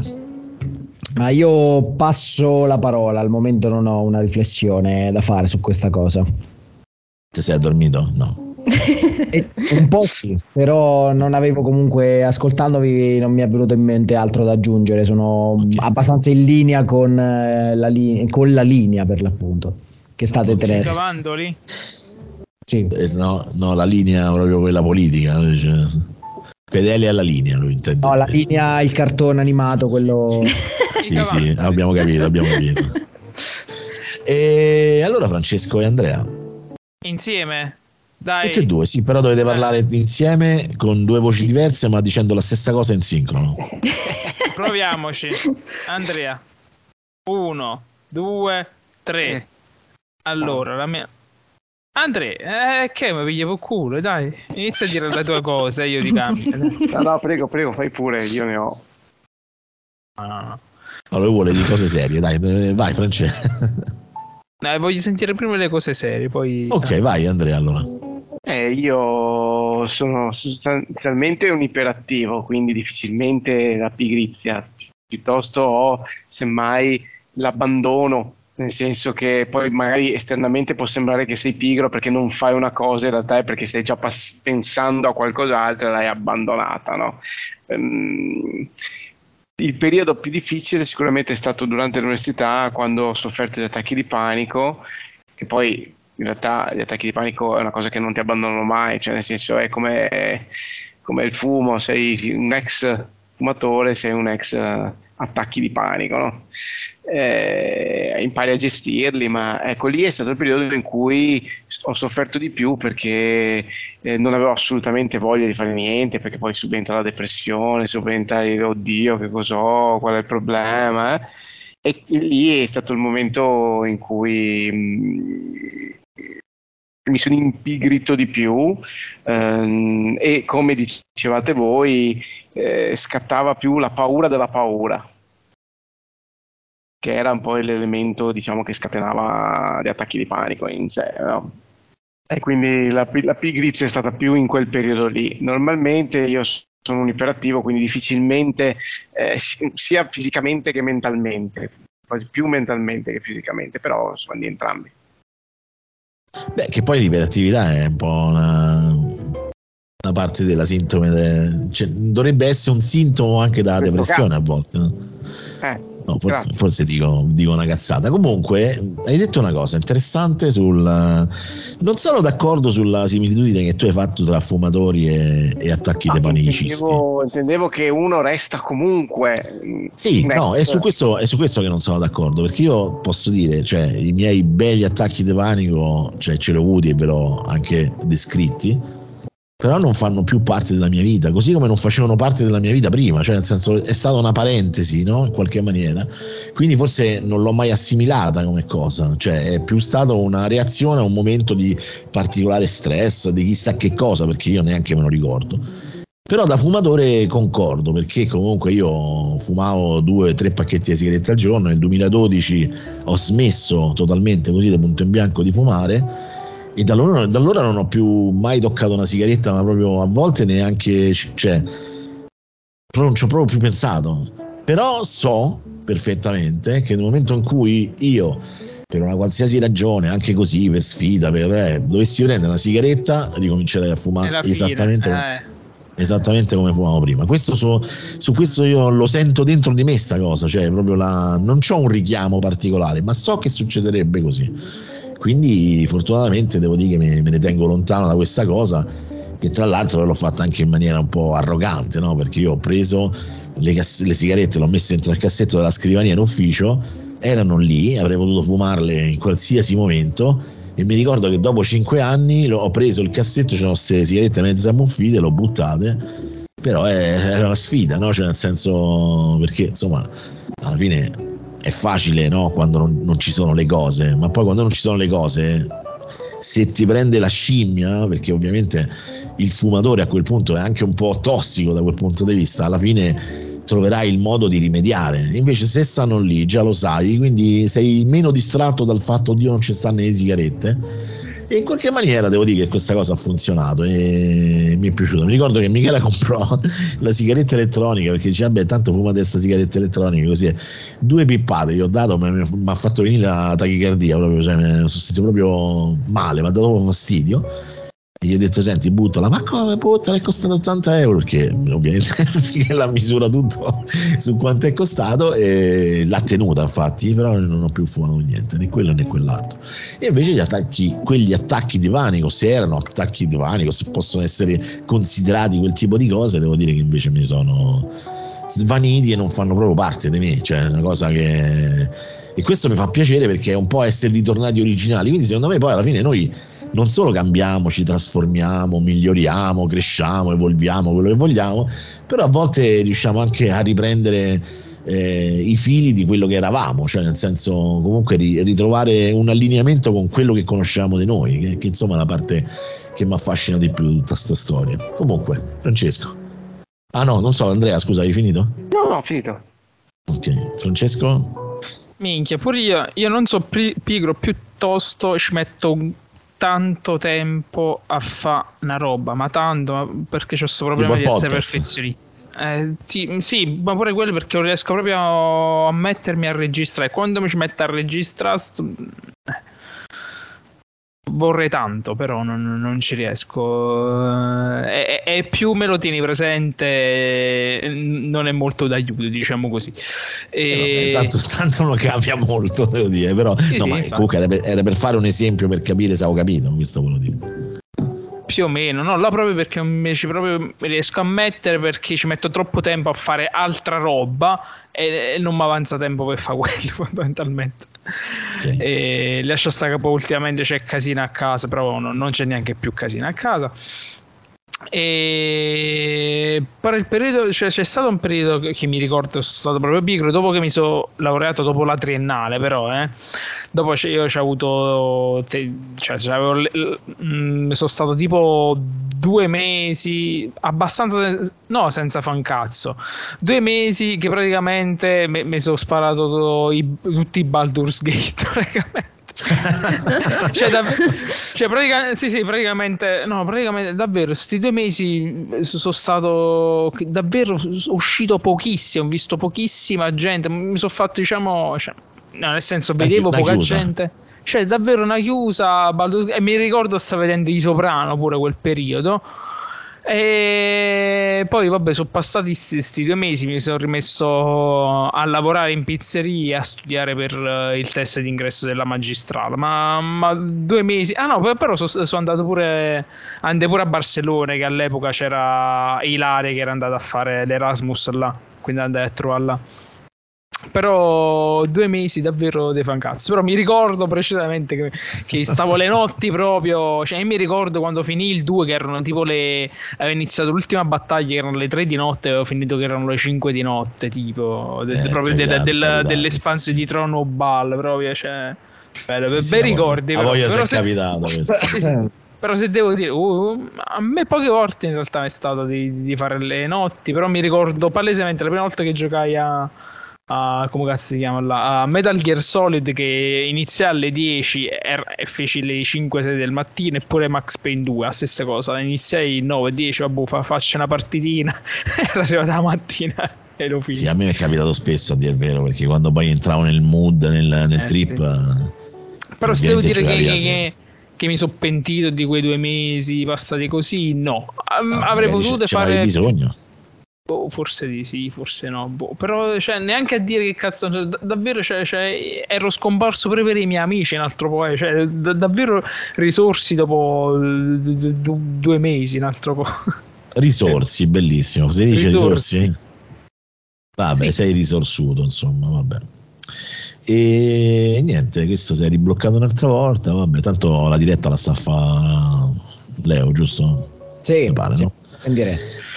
E niente, Leo, invece tu ci ne hai parlato tanto di questa cosa de- della, della pigrizia. Se vuoi chiudere tu, così poi andiamo all'ultima, all'ultima cosa che volevo chiedere. Così. Ma direi che no, vabbè, la mia, la mia dis- piccola disquisizione sulla, alla fine, sulla pigrizia l'ho, l'ho fatta in accoppiata con la paura. Direi che puoi passare anche all'ultima domanda, anche perché la palpebra bene, allora. Calare. Sì, esatto. Allora, siccome che noi abbiamo un ospite questa sera, che è la prima volta che viene da noi, però io onestamente per rispetto, soprattutto perché è una ragazza, quindi diciamo che quella che è la, è la conclusione tradizionale di Runtime by Night non mi rifiuto di farla, giustamente. Che schifo le femmine, però. Ma guarda che non mi scandalizzo, vai, vai tranquillo. No, no, no, perché c'è, c'è- c'è una cosa proprio tradizionale eh, Eh. di Runtime by Night, e que- è quella di raccontare, e questo proprio lo dico non in senso figurativo, ma proprio in senso pratico, ma questo ho Letterale. trovato difficile. Letterale, esatto, quella volta in cui ci siamo cagati sotto. che però io non, non mi sento giustamente no, di fare questa cosa. Allora, la mia domanda che faccio è: Quando ti sei questa- No, no, la- no, è una domanda che estendo a tutti, dato che tutti avete risposto a questa cosa già. Allora, quella volta che a prescindere da quando vi siete cagati sotto, vi siete sentiti più in imbarazzo pubblicamente e perché? Cioè, che è la cosa più... Così, chiudiamo con questa cosa un po' anche potenzialmente divertente. Ti dico subito io, mai. No, Vai. non, non- mi riesco a sentire in imbarazzo, faccio le puttanate. Ma no, imbarazzo nel senso che ti è successa una qualcosa, tipo si sono strappati i pantaloni, sei, sei No, uscito in eh. No, io dico, ah, ma da bambino, da bambino, poi... Eh. Se mi succede così mi ci metto a ridere, anzi sono il primo a pigliare per il culo e risolvo la cosa. No, da bambino andai tipo in, eh, a scuola, mi ero dimenticato di mettere le scarpe, arriva in ciabatte. No, tipo, tipo povero bambino zingaro, insomma. Vabbè, Sì, sì, sì, cioè, me l'ero proprio dimenticato, proprio all'elementare. Adesso è anche di moda andare con le ciabatte in giro. Sì, Eh, oggi all'epoca no, preso però. per uno cool. Eh, Eh, figa, eh, fra. alle- all'epoca erano cool, basta. Quei calzini Uh. che ciabatti. Io sempre, cazzini e ciabatte, ragazzi. Il spume che, che, Che è dentro di me, esatto. intrinseco. Esatto. Andrea? Ma io. mm, A parte il rutto a parte- in via de- No, no, no, a parte quella della mia cagata addosso che eh, rimarrà memorabile. Vabbè, sì, sì, sì. Anche Eh, se la eh, mia, secondo me, se- rimane. Se, no- esatto, se non avete sentito, recuperatevi la puntata perché merita. Io, Non manco ci ricordiamo qual è, però va bene. Infatti, che se ne frega. E, mm, e io eh, eh, ho difficoltà a riconoscere i volti delle persone, cioè non me li ricordo. Cioè, a meno che non siano persone che vedo tutti i giorni, faccio molta fatica, no? Eh, cioè, tipo, viene un cliente in un negozio, se viene il pomeriggio, a volte faccio fatica a a ricordare che è venuto la mattina. Eh, Aspetta, domanda, ma perché, Sì. Perché non te li ricordi o proprio perché neurologicamente non li ne- memorizzi? ne- neurologicamente non li memorizzo. Faccio, Interessante sta cosa. Sì, vedi? ma esiste questa cosa, anche i nomi. Sì, sì, tutto materiale per, E- per e la cosa più Francesco. imbarazzante mi capita, esatto, la cosa più imbarazzante che mi capita è che per strada magari c'è qualcuno che mi saluta e io siccome non, non so se chi cazzo è, io saluto tutti. Quindi Ok, anch'io- anch'io faccio sì, sì, ma tecnicamente il problema è che poi alzo il braccio per salutare e mi accorgo che sta salutando quello dietro di me. Eh, ma uguale, uguale, e, allora, e allora resto con questo cazzo di braccio alzato e, e continuo a salutare e E saluto poi per arrestano prendono per per apologia del fascismo. No, eh. il problema è che Eh, poi arresto per apologia del fascismo, eh sì, e poi in quale, in quale libro di Asimov c'è questa? No, no, no, il problema è che poi ci sono gli altri che per non far brutta figura cominciano a salutare anche loro Eh, quelli dai, che passano. e niente, e quindi diventa una cinque dunata minuti fascista a Venezia che vabbè, se ne accorge nessuno. A volte lo faccio apposta a salutare gente a cazzo caso. Ciao! Esatto, c'è sta cazzo di via di- di- piena di gente che saluta gente che non si conosce, hai capito? Esatto, poi arrivano le telecamere della Rai, improvviso raduno fascista a Venezia, ma Esatto, tanto ho esatto. detto non se ne accorge portano nessuno. via, mentre i carabinieri mi portano via, esatto. Ah, vabbè, raduno dei fascisti a Venezia, vabbè, è normale, tutto. Manganellatevi. esatto. E Leo? Allora, eh, mi accodo particolarmente a questa cosa del non riconoscere le persone. Mi è successo una volta che ero a pranzo in un ristorante, a un certo punto si avvicina questo ragazzo, fa Oh grande, oh, come stai, come stai? Io non mi ricordo chi cazzarola fosse e ancora sto facendo fatica a ricordare chi fosse. Il problema è che poi quella stronza della mia fidanzata, non- non- che era con me, non è che mi stava dando un supporto, un- una mano per evitare di fare una figura di merda. No, no, lei se la rideva sotto i baffi perché aveva capito che io non, non sapevo chi fosse questo tizio. E alla fine ho deciso di gettare il cuore oltre l'ostacolo e di. Io, di- io non so chi cazzo sei. Io l'ho fatto da diverse volte sta cosa. No, ho fatto, ho fatto purtroppo, non, non ho, non ho fatto quello che avrei dovuto fare, cioè quello Ah, che no, hai, hai assecondato la cosa. Ah, sì, bella, fratello. Sì. per vedere se era quello che mi ricordavo io, perché allora una mezza faccia mi era venuta in mente, però, però non ero sicuro che fosse lui. E allora ci ho provato, oh grande, e ho detto sto nome. E lui, no, non sono io. Eh, a posto, niente. eh, eh, ci ho provato. Io, gliel'ho proprio detto in faccia, guarda, scusami, ci ho provato. È andata così, fratelli. Gli ha detto. Alla, alla fine lì, la mia menzogna è stata scoperta nella maniera peggiore. No, no, io so, io so me- io so onesto. Siccome io non ricordo mai, io non ricordo nessuno, non, non mi ricordo. eh, eh, allora, quando mi. Io non lo so chi sei. Cioè, oh, ti ricordi di me? Lo guardo un pochetto, dai, come?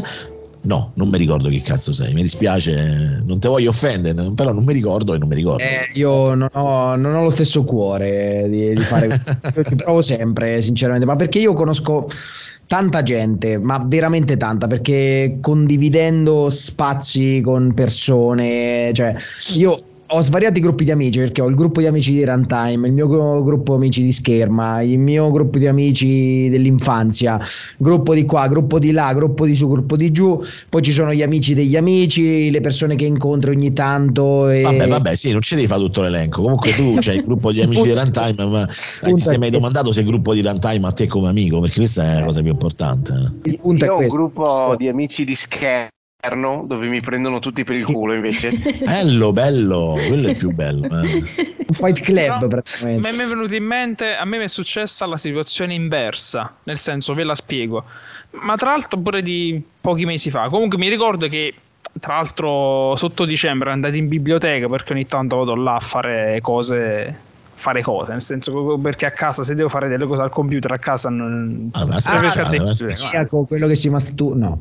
no, no, no, a un certo E punto, abbiamo me- capito alla fine, a un certo punto è. c'è- c'era sto tizio che, che mi era preso a confidenza, mi ha detto, ah bella giacca, eh, che fai, che non fai, cioè, mi chiamo qua, eh, faccio professore. professore, bella sta giacca. Cioè, bella giacca, ma cioè, Alberto Sordi direbbe: Oh, ma posso scopare? Ok, eh, no, vabbè, no, no, boh, io mi c'ho più caffè, queste ovviamente napo- napoletane, queste cose qua. Ah, eh, ciao, ciao, ma, ma, ma mezz'ora così parlo con chi sta boh, eh, ti offro pure il caffè. Ok. Poi succede che io non lo vedo più a sto tizio. Due o tre mesi dopo lo becco di noi in mezza strada e dice. Ciao, guarda, eh, che, che è che non saluti, che è che non saluti quando mi vedi, quando mi fai. Io ci- gli volevo dire, ma come? Mi ricordavo pure il nome di tizio, ma come? Perché non, la- non l'avrò visto davvero a sto tizio, cioè, e ogni tanto mi chiede, ma che il soggetto chissà che fine è fatto, cioè, che glielo chiedo può darsi che mi ha frenato. cioè, mi ricordavo pure il nome di sto tizio, solo non l'avevo mai più beccato. Mi, becco questo sto tizio dice che. Che, che, che non mi guarda, che, che fa finta che, che non mi conosci, sta qua e là, ah, ti ho incrociato pure là. ah, ah.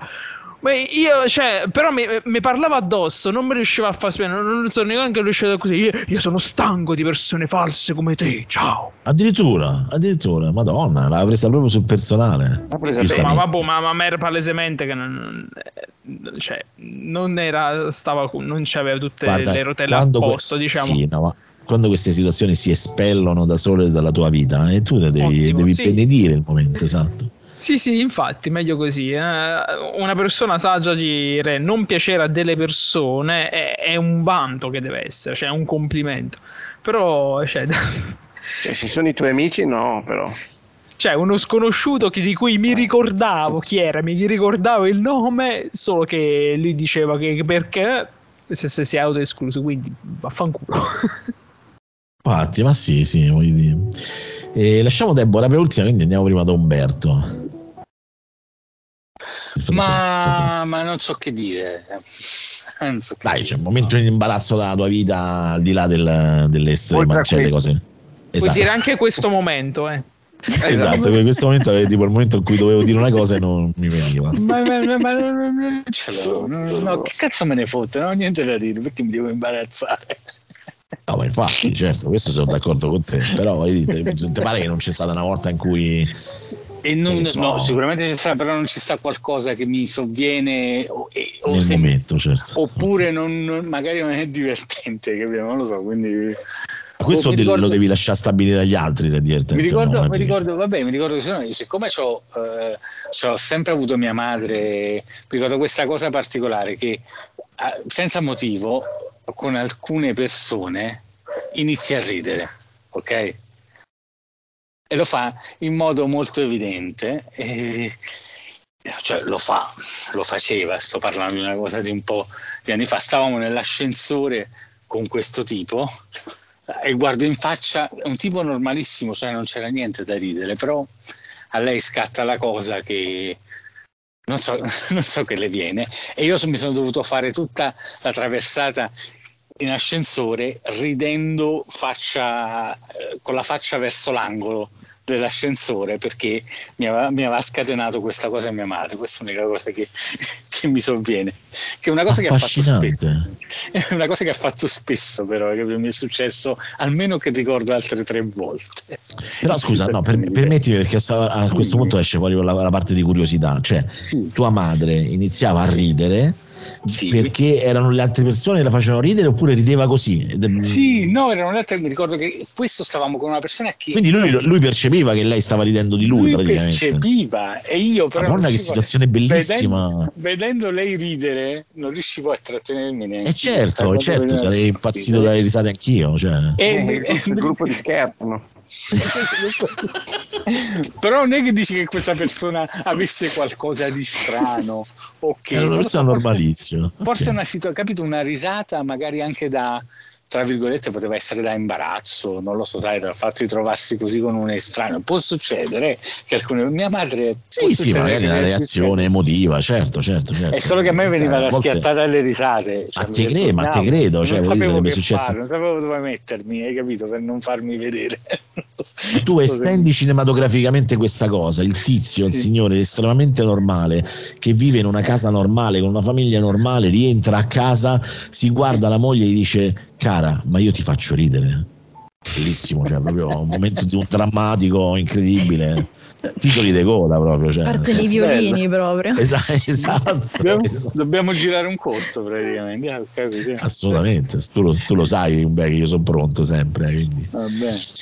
Va bene, invece Debo, dai, il momento proprio imbarazzante che, che hai vissuto Sì. pubblicamente, che proprio non, che vergogna. Guarda, che- me ne vengono un paio in mente. Bello, Praticamente bello. uno, siccome io adoro il lago di Bracciano e ci vado ogni anno perché proprio mi rilassa tantissimo, allora ho preso il materassino, mi sono allungata lì sul materassino nel lago che è una tavola, no? Non è come il mare che fai avanti e indietro, stavi lì Certo. così a prendere il sole su sto materassino, occhi chiusi, a godermi il momento. A una certa sento un gruppo di ragazzi e mi sento osservata che hanno iniziato a ridere, ridevano e ridevano. Mi giro, li guardo come per dire che minchia volete. Poi vedo che avevo tutta la parte del reggiseno tutta tolta, c'avevo tutto di fuori. No, Che brutta No! cosa. no, Mi sono vabbè, buttata dal materassino per credo, nascondermi con questi ti che mi fissavano e ridevano. Cioè, è stata Ah, e poi veramente- che stronzi, perché ridevano? Stronzi. Scusa, cioè. Perché erano Eh, ragazzini, me erano pischelletti, hanno visto che stavo tutta de fuori e quindi hanno iniziato a ridere. No, aspetta, Successo scusa, Deb, in che senso Andrea ti è successo anche a te? Che- Non lo che voglio sono- sapere. che mi sono addormentato col materassino sul lago di Bracciano e c'erano que- questi che ridevano e mi sono risvegliato ed ero nel lago di Garda Andiamo bene, qui stiamo proprio al no sense più totale. Vabbè, no, comunque, comunque pezzi di merda ai ragazzini, eh, perché Sì, dire, avvisi, sì, avvisi, cioè. Vabbè, ma Signora, capire questi guardi. erano pischelletti, capito? Capirai? eh? E stavano lì, sai, la Mi risata pareva- quella. Mi pareva vero, però. Capito? E Cioè, io veramente mi sono buttata nel lago, non volevo più uscire dal lago, dalla vergogna. Te credi? Beh, Mamma mia, ma non me ne ero proprio accorta, che poi sono molto pudica, faccio molta attenzione a queste cose, vedo sempre se è tutto coperto, no? Invece sarà che ero così rilassata su sto cacchio di materassino che non me ne sono resa conto per niente, mamma mia, quella è stata veramente una brutta scena. Ci sta, ci sta, è divertente, questa è carina come cosa. Anche E se invece- pezzi di merda. Sì, vabbè, sì, bastardissimi. Infatti sono uscita fuori dal lago dopo che mi sono sistemata il reggiseno sott'acqua praticamente. Certo. E l'ho guardati malissimo, anche se da un po'... Cioè, sai, la classica cosa è che fai la figura di merda, quindi un po' ridi pure te alla fine. alla fine Sì, anche perché poi loro che c'è, alla fine, al di là che si ridono e sono stronzi, alla fine che c'entrano, porini. Cioè, senso, Sì, cioè, loro è successa questa cosa davanti a loro, hanno avuto questa reazione da pischelli. da bambini, sì, certo. Invece l'altra è proprio una figura di merda brutta che ho fatto io. Questo è successo. E invece questo proprio ho fatto una bruttissima figura. Praticamente, eh, prima volta che esco con un ragazzo che mi piaceva, che ci ho parlato, sai, per messaggi, cose così. E eh, siccome entrambi piace l'arte, volevamo andare a vedere la mostra del futurismo che facevano a Roma un po' di anni fa. Va bene, quindi prendiamo l'autobus e sull'autobus c'era sta ragazzina io la inizio a guardare e penso, cazzo quanto è brutta. Cioè, inizio proprio a pensare, com'è possibile che sta ragazzina è così brutta? Ma sai quanto... Cioè, ero tra quasi lo schifata e la pensavo, sorella, e pensavo, oddio, poverina. Cioè, una certa Odio- io, siccome sono tutela. molto diretta, io non riesco a tenermi le cose dentro. Io ho fatto a sto Allora ragazzo... hai detto, bambina, guarda Io- che sei brutta. no, vabbè, non a sto livello. Famoso in bocca. Ma io ho detto a sto ragazzo, io ho fatto, Madonna, ma quanto è brutta quella bambina. E lui mi guarda e mi fa, ma guarda che è una nana. Che figura di merda. cioè, calcola, io volevo sotterrarmi, volevo che l'autobus mi ficcava sotto. sorella, anche magari. La sua Infatti, sorella Dana. No, no, no, cioè non avevo capito che era una nana poverina, ero convinta fosse una bambina molto brutta, sono rimasta, oddio. Cioè, quindi il problema non era che era brutta brutta, ma, Ma che, che era era nana nana, e non esatto, bambina. vai, vai. Eh, proprio. Dio, se- No, infatti ho detto, oddio, che figuri, no, guarda che non è, non è come pensi, mi sono messo a dire, no, per giustificarmi. È che mi stavo preoccupando della- per la bambina, poverina, cioè la figura di merda, madonna. Eh, sì, e sì, infatti noi dire poi non siamo più usciti, quindi penso che non abbia avuto una buona opinione di me, onestamente. No, dici per quello. No, no. allora io ho pensato, anzi, sì, ti prego, usciamo di nuovo e rifallo, ti prego. quindi ecco, adesso quando hai detto figura di merda mi è venuta in mente quella, onestamente. Ma alla domanda però che ti faccio è legittima, era all'andata o al ritorno sta cosa? All'andata, quindi cioè, lui comunque Ah. è venuto con me a è vedere la carino, mostra. dai. Sì, sì, è, sì, è abbiamo visto. peggio all'andata perché ti sei tenuta la figura di Esatto. merda per delle ore. Esatto. Sì, capito. futurismo è stata devastante dopo. Cioè, Eh, praticamente lui è stato ero, pure garbato. ero tra il contenta nana di il vedere la mostra sul futurismo e oddio, che figura di merda questo mo, Cosa vedeva su ogni quadro, su ogni quadro del futurismo vedeva i nani, vedeva nani dappertutto. Deborah, secondo me, io te lo dico io, secondo- il motivo per cui non ti ha più richiamato questo ragazzo, perché Mm. quando siete ritornati, secondo me ha incontrato il gruppo dei ragazzetti di Bracciano lì, che gli ha detto, Eh, "Sai sì. quella che fa?" Cioè, guarda, quella insulta i nani, va in giro senza reggiseno, è un macello, insomma. È un nudista. Può darsi, era così, era cose da così. curriculum queste, eh. Eh, roba, sì, sì. Vabbè, tanto rimane fra di noi, quindi, insomma. Però sta cosa da nana è terribile, devo dire che è una bella no, pezza, eh. no, è stata veramente brutta. No, ma calcola, cioè, io calcolo- penso che veramente si è vista la figura di merda proprio nella mia faccia, no? Perché ho detto, "Ih, oddio, mo questo pensa che so, che ne so, razzista, pensa che, Sì, che sì. mala prendo Vabbè, sì. Co- con le persone che hanno problemi. Ho iniziato a farmi io 700 milioni di problemi, ma ti giuro, io gliel'ho detto non con schifo, ma proprio con.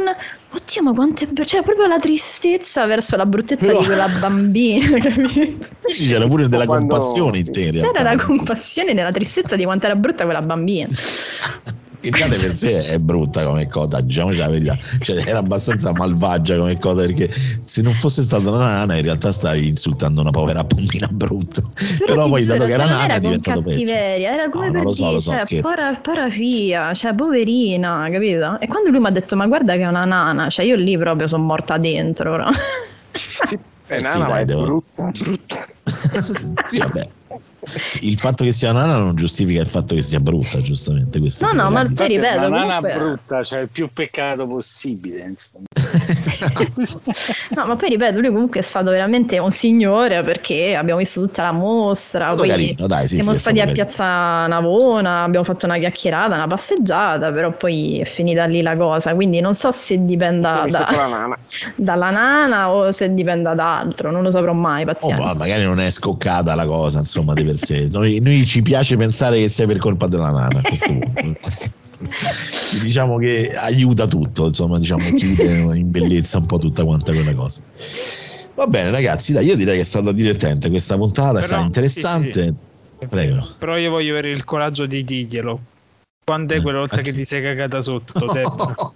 Le lo devi dire. No, no, è che sto Ma fatto. proprio che è successo? Cagata sotto, sì, Sì, sì, noi qui l'abbiamo perché raccontato Eh, oppure che ti è uscito un mezzo franco. Oh, dai, vabbè, dai, non andare nel dettaglio. Guarda, volta il, in cui il pisciata sotto s- Anche, ho, degli, anche, ho degli esempi. Vabbè, il cagata anche- sotto, onestamente, no.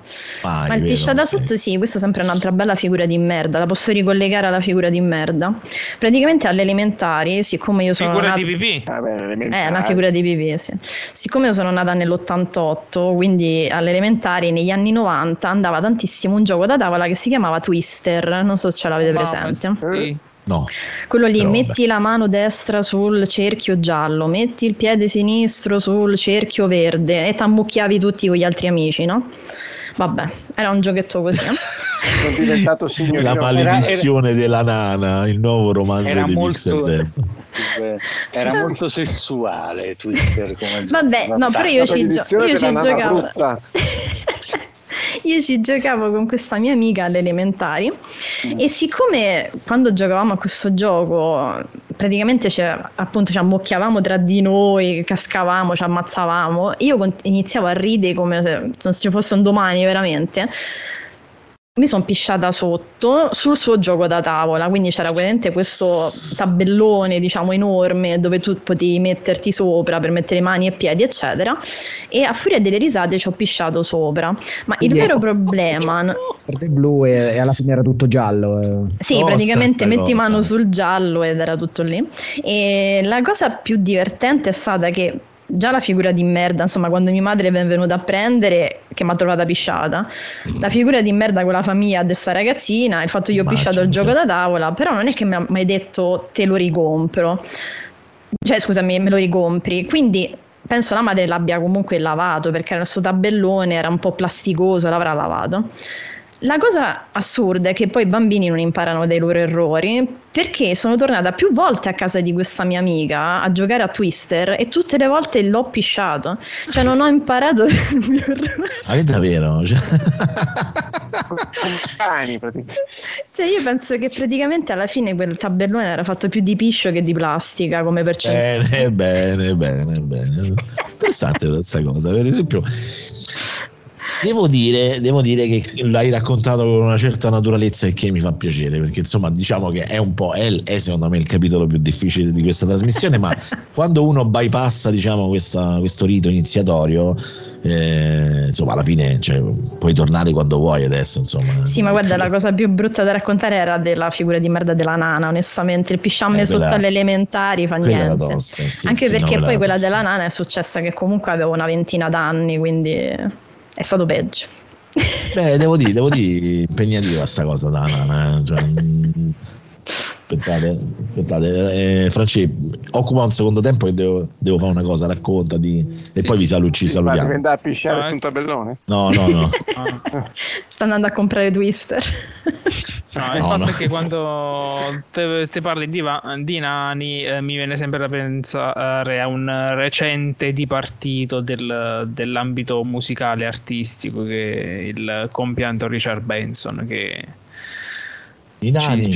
I nani sì. che tra l'altro madonna eh, tu lo sai che vabbè che ehm, eh, ha fatto la- l'intervista co- con Lundini una pezza di Lundini Sì, bello. Ne- sì, sì, nella settimana scorsa c'era l'intervista che non mi ricordo che cazzo di cantante c'era. Comunque a un certo punto chiedevano al pubblico roba. eh, A un certo punto al pubblico, allora Richard Benson, che canzone vuoi sentire?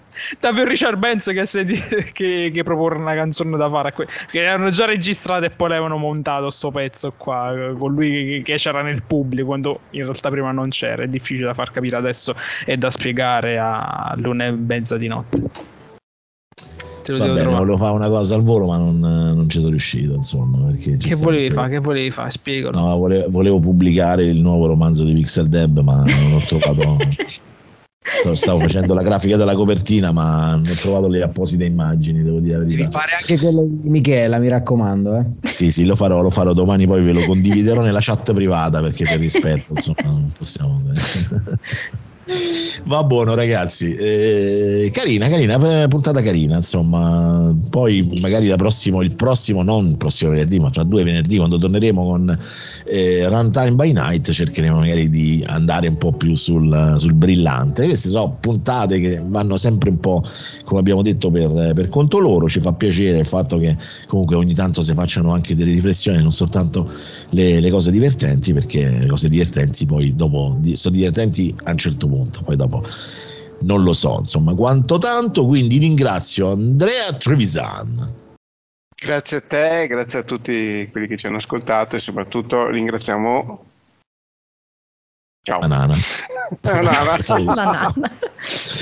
che, che, poi oramai Andrea fa parte, è diventato parte del gruppo, eh, tutto sommato, insomma, non lo possiamo sì. dire. Non ci, sarà, non ci sarà sempre, però dai, diciamo che che oramai so, diciamo che fa parte del team. bene, adesso già. Eh, vabbè. Esatto, se no non ci sarei sempre perché magari a volte ci avrai da fare, penso, immagino, no? No, no. Vero che c'è. ok, mi sono inculato da solo, insomma. Diciamo. Va bene, quindi grazie Andrea e ringrazio ovviamente anche Leonardo Varghe, Tomassetti, mi ricordo insomma il mattino ora in podcast dalle 7 alle 8 il lunedì, mercoledì e giovedì e venerdì su Runtime Radio. Sì, grazie, grazie a tutti quelli che hanno ascoltato. Scusate per la mia voce di stasera che non era proprio propriamente al top. Amanda e Am- eh, Amanda, esatto. E, no, comunque per quanto riguarda l'essere parte di questo gruppo, eh, Andrea, l'importante è che riusciamo a capire a cosa puoi essere utile durante l'Apocalisse quando ci riuniremo tutti. Ah, è vero, a... è vero, è vero.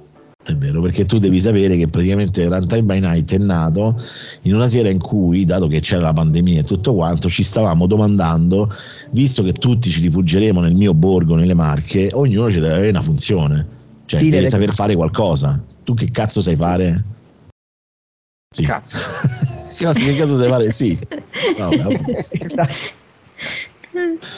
Va so, bene, ringrazio e saluto anche Francesco. Fermare le porte. Le porte, le porte. Vabbè, dai, tu te la cavi con le cose elettroniche, qualcosa. Insieme a Davide Gatti qualcosa avrà inventato, dai. Sono abbastanza sicuro. E salutiamo e ringraziamo anche Francesco Lobby Frontali. Ciao, ci ascoltiamo lunedì, forse. Se a Walter gli gira. Se gli va, esatto. Quindi ritorna OGM, vi ricordo, lunedì alle 21 eh, con Francesco e tutti gli altri, anche so se c'è un collegamento, mi pare, quindi attenzione, c'è sicuramente la puntata, sarà un collegamento importante in, uh, io sarò un inviato speciale come reporter in territorio straniero, quindi attenzione perché sarà veramente importante. Ringrazio e saluto ovviamente anche Umberto Parisi dei Beceri Videoludici, quindi anche lì cercatelo su Twitch, YouTube, podcast, eh, aggregatevi, abbonatevi, fate tutto quello che dovete fare. Ciao Umberto. Bene, grazie mille, è stato un piacere e buonanotte meno male appunto. E ringraziamo chiaramente Pixel Deb andate anche sul suo canale su youtube iscrivetevi attivate la campanella fate tutto quello che dovete fare seguitela soprattutto mettete i like e condividete. Guardate che è carino perché seguire Deb che gioca alle avventure e se ve lo dico è perché lo faccio insomma non è che lo, lo dico per dirlo è divertente perché anche le storie più smacilente quelle strappacore, quelle psicopatiche, bambini che uccidono i genitori o cose del genere, comunque assumono un aspetto divertente, tutto sommato, perché lei non appesantisce mai, cioè nel senso comunque è sempre molto naturale il modo in cui scherza, quindi è divertente. Sì, è sempre tutto fatto in modo goliardico perché è divertente così, insomma, giocare insieme e divertirci insieme. Poi se insomma porto sempre cose depressive, traumi, framboe, roba simile. Ci sarà un motivo, un po' così, insomma. Esatto, esatto, esatto. Ma grazie a voi di avermi invitata, è stata una bellissima serata. Bene, poi ti capiterà eh, fra qua un mese, quando è due mesi, insomma, poi quando vorrai, insomma, tu insomma, sappi che ogni tanto ti richiameremo. Beh, detto questo, io vi ricordo che domani mattina, se funzionerà tutto, adesso cercheremo di capire qual è il problema. Dalle 8 e mezza alle 9 e mezza ci saremo io e Michela con Disordinati Informati e cercheremo di essere leggeri, anche se c'è una notizia della quale io voglio assolutamente parlare e sono veramente mh, rammaricato, intristito, incazzato, non so neanche, ma poi ne parliamo domani mattina. Detto questo, ricordatevi www.rantamiradio.it, se vi capita andate sul pulsantino anch'io, contribuite, date una mano a questo network che oramai da tantissimi anni vi fa compagnia, anzi devo ringraziare una persona che questo mese ha fatto una donazione della quale non mi sarei mai aspettato. Però, siccome che è luna di notte e adesso non trovo il nome, lo ringrazierò domattina perché insomma, eh, però l'abbiamo già ringraziato, ringraziato anche le orazioni della sera. Veramente, ragazzi, grazie, grazie per tutti quelli che comunque contribuiscono perché sappiate che è veramente importante tenere su comunque oramai i tantissimi podcast che facciamo che spaziano ovviamente da chiacchiere- chiacchiericcio a notizie fino a tecnologia, eh, architettura, parliamo veramente di tutto, anzi adesso parliamo anche di animali e presto parleremo anche di roba veg, insomma, che non ci riguarda culturalmente, però insomma è giusto che bisogna includere anche lo, poi faremo una trasmissione pure sui nani. Magari. E... Eh, detto queste battute tristissime, ovviamente mi scuso e mi ritiro e buonanotte a tutti quanti. Ciao.